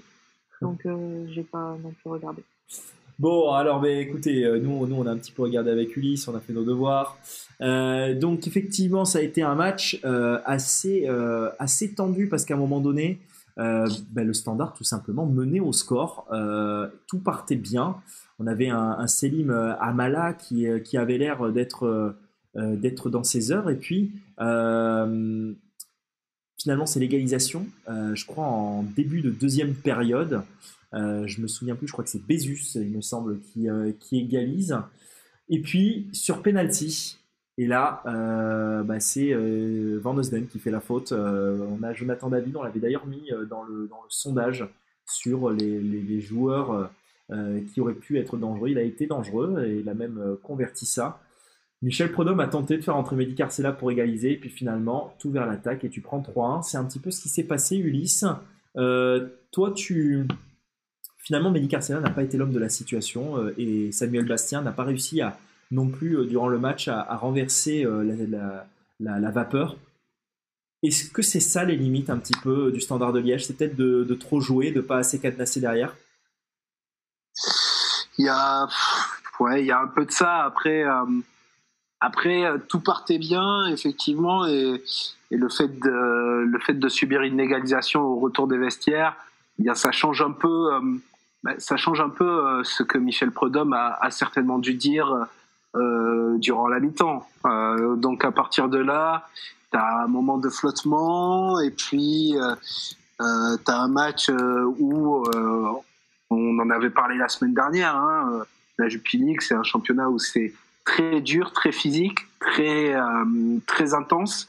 Et euh, voilà, il y a eu des frictions. Un deuxième carton jaune pour euh, Van euh, un, autre un, autre carton jaune pour Odija. Il fait aussi le match qui se finit à 10 contre 10. Et puis et puis voilà, c'est un match qui s'est emballé en seconde période, mais c'est vraiment dû à des faits de jeu euh, qui ne sont pas, euh, je dirais, qui ne sont pas significatifs ou en tout cas qui ne sont pas. euh, c'est pas quelque chose qui pourrait euh, qui pourrait indiquer une mauvaise forme du standard, si tu vois ce que je veux dire. C'est vraiment un, fait de match des faits de jeu qui sont indépendants et qui sont pas qui sont contextuels quoi, tout simplement. Comment t'expliques, toi Alors, plus, plus sur un aspect de loi de série, que le standard est sublime, comme le disait Pete tout à l'heure, sublime à domicile et catastrophique à l'extérieur. C'est- quoi? Qu'est-ce qu'il n'arrive pas à faire, Michel Prodhomme, selon toi, Ulysse? Et puis, euh, puisque Bella Vista nous suit, on va peut-être pouvoir lui poser la question aussi euh, sur le chat. Ben déjà, alors déjà, petite dédicace justement à, Matt, Matt mon mon euh, mon maître Jedi sur l'Eurodivisi. Euh, si je m'intéresse à l'Eurodivisi, c'est pas, euh, c'est grâce à lui et donc euh, je voulais lui passer cette petite dédicace. Du coup, au-delà de la parenthèse, ce qui est surprenant, c'est effectivement le fait d'avoir plus de difficultés à l'extérieur. Mais est-ce que c'est pas, est-ce que c'est pas tout simplement le signe d'une équipe classique, d'une équipe qui est poussée par ses supporters à domicile, avec un gros stade, une grosse ambiance, et qui à l'extérieur justement est un peu l'équipe, euh, l'équipe à abattre, la grosse équipe euh, de Jupy, et surtout l'équipe qui est euh, tout en haut du classement en Jupy. Voilà, c'est en fait la clé tout simplement, ça va être de, de s'adapter à ce changement de statut qu'a le standard, le fait de passer d'une équipe qui n'était pas qui n'était pas tout en haut l'an dernier à cette équipe qui euh, réalise un super début de saison, qui est en Europe, qui est solide et euh, qui maintenant euh, bah, fait peur à fait peur à toute la Belgique. Tu penses qu'ils vont faire un résultat contre euh, Leinreich euh, jeudi? Euh, ça va être très très chaud. Ça va être très très chaud. Euh, L'Eintracht Francfort qui vient de taper le Bayern, qui a fait virer Niko Kovac. Euh, voilà, Eintracht c'est en pleine forme. C'est une équipe qui est en qui est en croissance, qui est en train de, de tout exploser euh, dans cette Bundesliga ou en tout cas qui démontre de vraies qualités pour euh, embêter les gros. Donc, euh, donc ça va être très très compliqué. Euh, maintenant, on est maintenant, euh, c'est tout à fait possible. Hein. Ils ont les armes, euh, physique pour tenir. Et puis euh, avec Oularé et, euh, et Bastien devant, euh, on n'est pas à l'abri d'un exploit individuel. On a fait le tour. Je vois que Matt me demande, j'y a les rumeurs pour Ekelenkamp, euh, pour Bordeaux, ça en est où? Bien écoute, je crois que le joueur est plutôt bien conseillé. Euh, moi, ce que, ce que j'en ai euh, comme retour, il veut pas faire n'importe quoi. Euh, et ça veut pas dire que venir à Bordeaux, c'est n'importe quoi, mais ce serait pour du temps de jeu. Et je crois que ce que lui propose Bordeaux, c'est pas à ce niveau-là. Et puis de toute façon, il était suivi aussi beaucoup dans la possibilité que Otavio euh, quitte le club. Maintenant, il est très très suivi en Allemagne, si tu veux tout savoir, Belano Vista. Et je pense qu'à mon avis, son prochain club sera du côté de la Bundesliga, justement, puisqu'on en parle. Et je pense qu'un club comme l'Einreich euh, serait une bonne, euh, une bonne trajectoire. En Allemagne, ils avaient bousculé, euh, oui, tout à fait, tu as raison, euh, Belano Vista. Euh, ils avaient bousculé euh, l'Einreich, et moi, je vois, je vois, moi, je vois le standard, ils vont les, ils vont les bouger à ce Euh, je pense qu'ils. Je, je serai. j'ai pas le classement là sous les yeux, je vais, je vais l'attraper euh, pour savoir un petit peu euh, ce qu'il en est euh, du standard de Liège. Ah merde, j'avais là, je suis bête. Pour savoir un petit peu ce qu'il en est au niveau de l'Europa League. Alors, on va voir, évidemment, j'ai pas le truc. Euh, Après, ils ont un groupe. moi, je trouve qu'ils ont un groupe très difficile. très homogène. hein. avec avec Arsenal, avec l'Eintracht justement. Euh, ouais, s'il y a vraiment un match qui sera décisif pour euh, pour aller en phase finale, ça va vraiment être ce match à, à Tessin euh, face à face à l'Eintracht. Alors c'est très euh, simple, hein, c'est le match un petit peu de la mort parce que euh, l'Einreich a 6 points, Arsenal, euh, bon, bah, qualifié, ils ont 9 points. Euh, donc ça va se jouer entre le Standard et l'Einreich. Donc euh, euh, ouais, il faut que le Standard gagne en fait, tout simplement euh, pour en continuer à croire euh, euh, à l'exploit, sachant que euh, le Standard reçoit euh, l'Einreich et après ils reçoivent Arsenal. D'ailleurs, j'ai une très très belle surprise pour vous euh, pour la semaine où il y a Standard Arsenal. C'est du petit lait et je crois que Ulysse, ça va énormément te plaire. J'en avais pas parlé, donc euh, j'ai eu euh, le retour tout à l'heure, hein. donc, donc ça devrait être sympa. Donc, donc ouais, effectivement, ça va être un match à, haute intensité. J'ai essayé de contacter un ancien, une légende même, on peut dire, de l'Einreich, euh, mais il m'a pas, il m'a pas répondu le- via l'intermédiaire de son club. J'espère que ça viendra. Euh, on va d'ailleurs arriver euh, sur euh, le créneau de la journée où je risque d'avoir une réponse.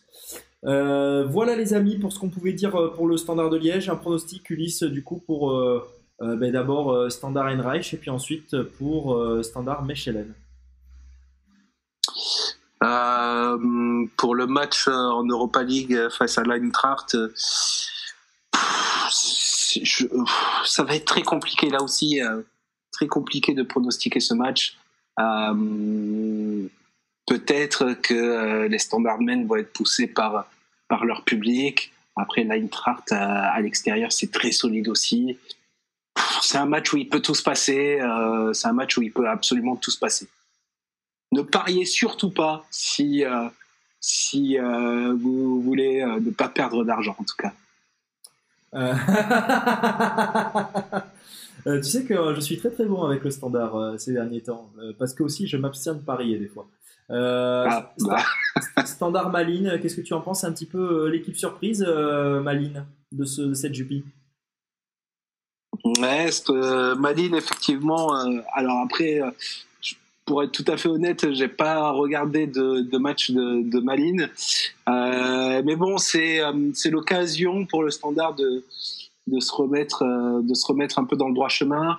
Ça fait euh, ça fait quoi? Ça fait deux trois matchs là qu'ils n'ont pas gagné. Euh, voilà, c'est un match, c'est le match idéal pour un peu se remettre, euh, pour se remettre en avant, et euh, et euh, c'est le match pour euh, pour montrer que euh, leur place n'est pas juste un tube de l'été. Ouais, euh, il va falloir gagner hein, pour euh, le standard parce que euh, après la, défaite contre la Gantoise qui est revenue à deux points, euh, si victoire il y a de Malines, ça revient à égalité du standard et là ça va devenir très très compliqué même après derrière puisqu'il y a Zout bah, de Gianni qui revient et de Beraino qui est en train de réaliser son pari du top 6. Les amis, c'est tout ce qu'on pouvait dire sur l'actualité du standard. Vous avez été gâtés puisque vous avez eu un invité qui nous a parlé du standard et des Girondins de Bordeaux. Maintenant, place au quiz. Est-ce que vous êtes tous là pour le quiz, les amis? Je parle à Peyo et Margot. Évidemment qu'on est là. Peyo, tu es là aussi? Péo nous a quittés, il nous a dit qu'il avait euh, un petit souci et qu'il nous Bon, eh bien, écoute, on va faire. euh, on, est, on est au moins deux. Margot, je pense que ça va être compliqué. Est-ce que tu veux quand même faire le quiz? Bah, si, euh, si tu.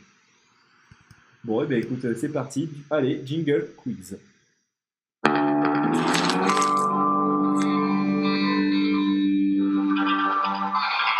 Allez les amis, c'est un quiz qui va être relatif aux Girondins de, Bor- de, de l'OGC contre euh, les Girondins de Bordeaux. Alors euh, Margot, toi c'est ton premier quiz donc. Euh, comment cela se déroule? Je vais citer euh, dans l'ordre euh, chronologique les clubs dans lesquels est passé notre joueur euh, et il faudra évidemment deviner qui il est. Évidemment qu'il y aura des accointances entre Bordeaux et l'OGC Nice. Quand tu as la réponse, ce qu'il faudra faire, ça sera tout simplement de d'abord donner ton prénom et ensuite la réponse. Et si auquel cas elle est fausse, eh bien tu donneras une passe décisive si ton adversaire a la réponse. Euh, donc, ben, en l'occurrence à Ulysse. Ou alors, euh, est-ce que ah Timothée Dupuis Timothée est là. Tim, euh, si tu peux, tu peux venir euh, sur le Discord. hein, Il n'y a pas de souci, euh, ce sera avec grand plaisir. Voyons voir euh, si tu es là. Euh, Peyo est parti. Toi, tu n'es pas là. Tant pis. Allez, c'est parti, les amis. Parce que l'horloge tourne. Est-ce que vous êtes prêts? On est prêt. Prêt. J'ai compris. Bon. Donc, n'oublie pas de donner ton prénom d'abord, euh, Margot. hein. Allez, top, c'est parti. Alors, euh, je commence euh, au début des années 90 euh, à l'AS Saint-Seurin, euh, qui n'est pas encore euh, à l'appellation de Liban de Saint-Seurin. Euh, je fais une trentaine de matchs. Je débute euh, avec les pros avant de rejoindre l'AJ Auxerre de Giroud en 92-97, euh, dans- avec qui je rejoins d'ailleurs euh, l'équipe de France pour l'Euro 96. C'est à cette occasion-là que je rejoins le club des Girondins de Bordeaux pour euh, l'été 97. Euh, l'été 97, je m'y éclate euh, puisque j'empile les buts avant de partir vers l'Angleterre et donc Sunderland, le club de Jos Maja que je cherchais tout à l'heure. En Angleterre, ça se passe moyennement. Je dois visiblement pas supporter la pluie qu'il y a sur la côte est. Euh, je rejoins, je suis prêté euh, en janvier 2002 euh, au FC Cologne, où là ça se passe pas terrible non plus. Donc je décide de revenir en Corse. Et c'est le début de ma période sudiste, hein, où je fais une saison au Sporting Club de Bastia en 2002-2003. Euh, J'y empile quand même à peu près 8 buts pour une trentaine de matchs. Puis je rejoins l'OGC. L'OGC Nice, avec qui cela se passe extrêmement bien avec les supporters, mais j'y restais pas longtemps, euh, pensant euh, que j'allais peut-être y rester un peu plus longtemps, mais les Girondins m'appellent, euh, alors euh, en besoin euh, criant de- d'expérience sur le front de l'attaque. Je resigne pour 4 ans aux Girondins de Bordeaux, euh, pour euh, une 4, à peu près 80 matchs et euh, une quinzaine de buts. Euh, je décide aussi de faire la navette euh, inverse pour rejoindre ensuite l'OGC Nice. Euh, Ulysse. allez, Ulysse, c'est parti! Bah, je dirais Lilian Lasland, du coup. Allez Je savais pas qu'il était passé à, à Sunderland. Je savais pas du tout. Là, j'aurais, franchement, si j'avais dit à ce moment-là euh, qu'il avait gagné euh, un titre, euh, je pense que j'étais cuit cuit.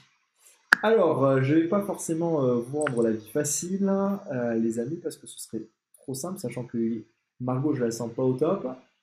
Top chrono, les amis. Celui-là, il va être un petit peu difficile, je le préviens. Alors, au début des années 80, je débute ma carrière professionnelle avec l'AS Saint-Etienne. Euh, j'y reste 7 ans.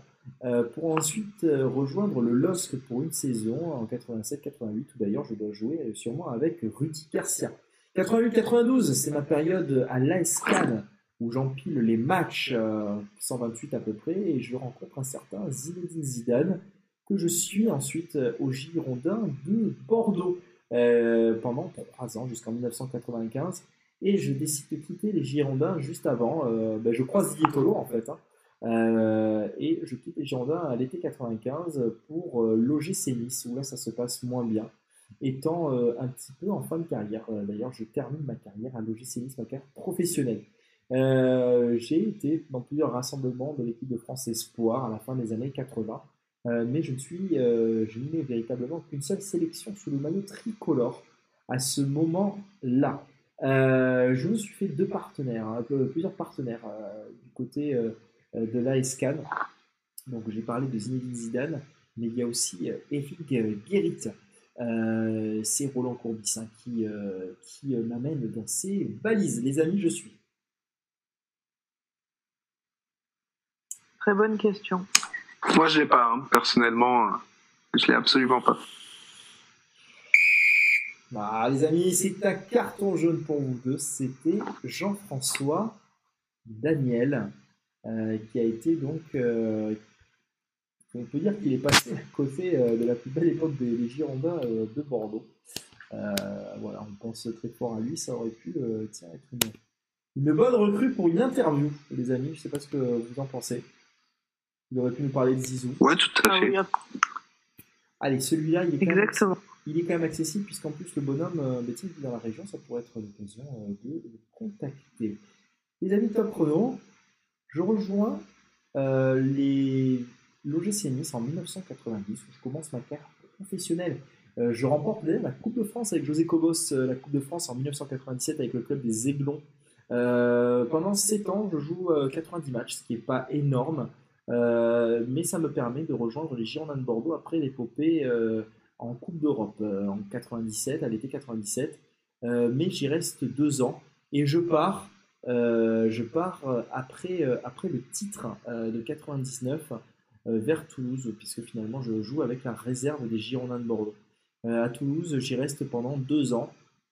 Je joue 23 matchs, ce qui est aussi très très peu. les amis, aujourd'hui j'entraîne le stade bordelais, ou du moins je suis dans le staff technique. Je suis. je l'ai pas, je l'ai pas, je l'ai pas. Margot? Je sais pas non plus. Ça me dit un truc bien. Ah Louis, Gomis. Louis Gomis, les amis. Est-ce que j'avais quelqu'un sur le chat? Oh, mais ça joue sur le chat J'avais pas vu Timothée Il est fou Facile Valbuena, non Alors l'Asland, effectivement. Ah, mais les amis, vous êtes sur le chat Je voyais pas. Euh, Jean-François Daniel Mais alors, et là, par contre, euh, là, par contre, c'est très très sérieux. Bellanovista est un vrai passionné de football. Parce que pour me sortir Jean-François Daniel, c'est costaud. Donc bravo à toi, euh, Bellanovista. Et j'ai dit, euh, je crois qu'il a fait une sélection en espoir, il me semble. Euh, J'aurais pas dit c'est difficile ça. Oui, c'était difficile. Donc on va passer sur quelque chose de plus simple. Et là, les amis, je vais demander.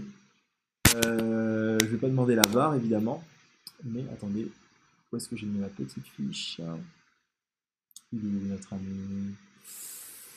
Il est où notre ami? Laissez-moi quelques instants, il est là. Alors, est-ce que vous êtes prêts? Vous rappelez le, le, prénom et ensuite votre réponse. D'accord? Ok. Prêt. Allez, top chrono. Euh, je suis né euh, du côté euh, de Sèvres au début des années 80. Je rejoins l'ASCAN qui me forme jusqu'en 2001. Euh, je suis donc de ce cru avec les Gaël Clichy, les Sébastien Frey, Enco. Et d'ailleurs, puisqu'on parle de Gaël Clichy, eh bien, je fais comme lui. Je rejoins l'Angleterre et c'est toujours Sunderland qui m'accueille. Euh, Sunderland euh, qui me donne la possibilité de montrer où je fais 24 matchs en jouant plutôt sur un côté Euh, et je marque euh, euh, moins de 5 buts hein, euh, sur les deux ans euh, sous euh, le maillot. Euh, donc des, ennemis mythiques de Newcastle. Euh, en 2003, c'est Sir Alex Ferguson euh, qui euh, me repère. Et euh, cependant, c'est compliqué pour moi puisque je dois faire face à la concurrence avec Louis Saha et Ruud van Nistelrooy. Ah, Ulysse On t'écoute. David Bellion. C'est David Bellion, extraordinaire Ulysse. Voilà, bravo, bravo, bravo Ulysse. Il est trop Extraordinaire. rapide. Bravo, c'était accessible quand même là. Eh ben oui, mais il est trop rapide. bon les amis, euh, c'était un plaisir de vous avoir ce soir. Euh, J'ai pris beaucoup de plaisir. Euh, je pense qu'on a eu une émission euh, qui était complète. Si vous le voulez bien, je pense qu'on va passer au mardi soir pour la suite. Pour la simple et bonne raison que nous avons un concurrent d'une part qui est à la même heure, même si c'est pas une bonne, raison. Et puis de deux, j'ai surtout, surtout des, devoirs à réaliser pour le mardi matin et c'est un petit peu compliqué de jongler avec les deux. Est-ce que vous seriez, alors Margot, moi j'ai ma réponse pour toi, euh, mais on va essayer de trouver euh, une solution. Euh, mais toi, Ulysse, est-ce que tu serais disponible pour le mardi soir? Ouais, ouais, ça peut, euh, oui, oui, ça peut être possible. Ça peut être possible, toujours, euh, toujours disponible pour parler foot. Bon. Euh, Peyo, Timothée qui est sur le chat, est-ce que ce serait bon pour toi le, le mardi soir, Peyo? Euh, Timothée, pardon. Il va répondre de toute façon euh, tout à l'heure. Euh, et euh, Peyo, euh, Peyo, je crois que ça peut être possible aussi, donc ça peut, euh, je pense que tout peut se goupiller correctement. Parce que je vous cache pas, les amis, que là, j'ai des choses à faire. Les amis, merci. Quel est le mot de la fin pour vous, Ulysse? Le mot de la fin, vive Josh Maja et vive Tim Punje. Maxime Punje, on pense fort à toi. Et toi, Margot? Alors moi, je vais euh, être plus dans la réalité. Le mot de la fin, c'est euh, aller Bordeaux euh, pour le match contre Nice. Eh bien je crois qu'on ne pouvait pas dire mieux. Merci à vous de nous avoir suivis. N'hésitez pas à aller poser un like, à aller poser des pouces. Alors je vois que, voilà, je l'ai demandé, donc j'ai bien fait puisqu'on a eu plus, on a tapé notre premier record de like sur sur ce sur ce live. Il faut le mentionner. Euh, je crois qu'on a tapé aussi notre premier record de visionnage, donc euh, il fallait s'accrocher, euh, ça valait le coup. Vous aurez l'émission en podcast. Je vais vous retranscrire l'interview de, Pete, mais j'ai aussi celle de Olé Martin que j'ai pas fait la semaine dernière parce que j'ai eu pas mal de, taf. Donc n'hésitez pas. Concernant les réseaux sociaux, les amis, je vais un petit peu réduire la voilure, je vais changer deux trois choses. Je vais plutôt vous proposer du contenu euh, vidéo pour Instagram, euh, avec les images toujours hein, qui seront euh, sur le feed, mais ça me prend un temps énorme euh, par rapport au retour que j'ai euh, sur euh, sur Insta, les, les, les petits visuels là, que je vous fais, étant donné que voilà j'ai- beaucoup de mal à trouver de l'aide pour du community management. Donc on va passer à de la vidéo, puis je crois que ça va plus vous plaire aussi de voir un peu ma gueule, puis peut-être ce que Ulysse, Peyo et Margot, ça sera intéressant aussi de vous faire des petites vidéos de, de lifestyle comme on dit. Euh, Et puis euh, puis aussi sur Twitter, euh, sur Twitter ça peut être intéressant euh, de vous donner euh, des nouvelles et des coulisses de l'Hero Sport News. Les amis, est-ce que ça vous semble cohérent? Je pense à toi Ulysse. Je suis tes conseils Ulysse. Ouais, ouais, non, mais euh, de toute façon, euh, oui, oui. Bon après, faudra. Ouais, c'est intéressant. C'est intéressant. Bon, voilà, on va passer, on va passer là-dessus. Euh, vous l'avez entendu aussi brièvement, euh, on va essayer de vous organiser quelque chose de très sympa. Euh, donc, très bientôt. Voilà, on est en train encore d'en discuter, de savoir le comment, du pourquoi, mais ça va être vraiment très très chouette. Et ça sera avec vous, évidemment. Les amis, bonne soirée, merci à vous. On revient très très vite sur les réseaux sociaux. Déjà pour la transcription d'interviews, et puis ensuite pour euh, donner des nouvelles et donner nos analyses. À très vite, gros bisous, ciao ciao. Ciao, bonne soirée. Salut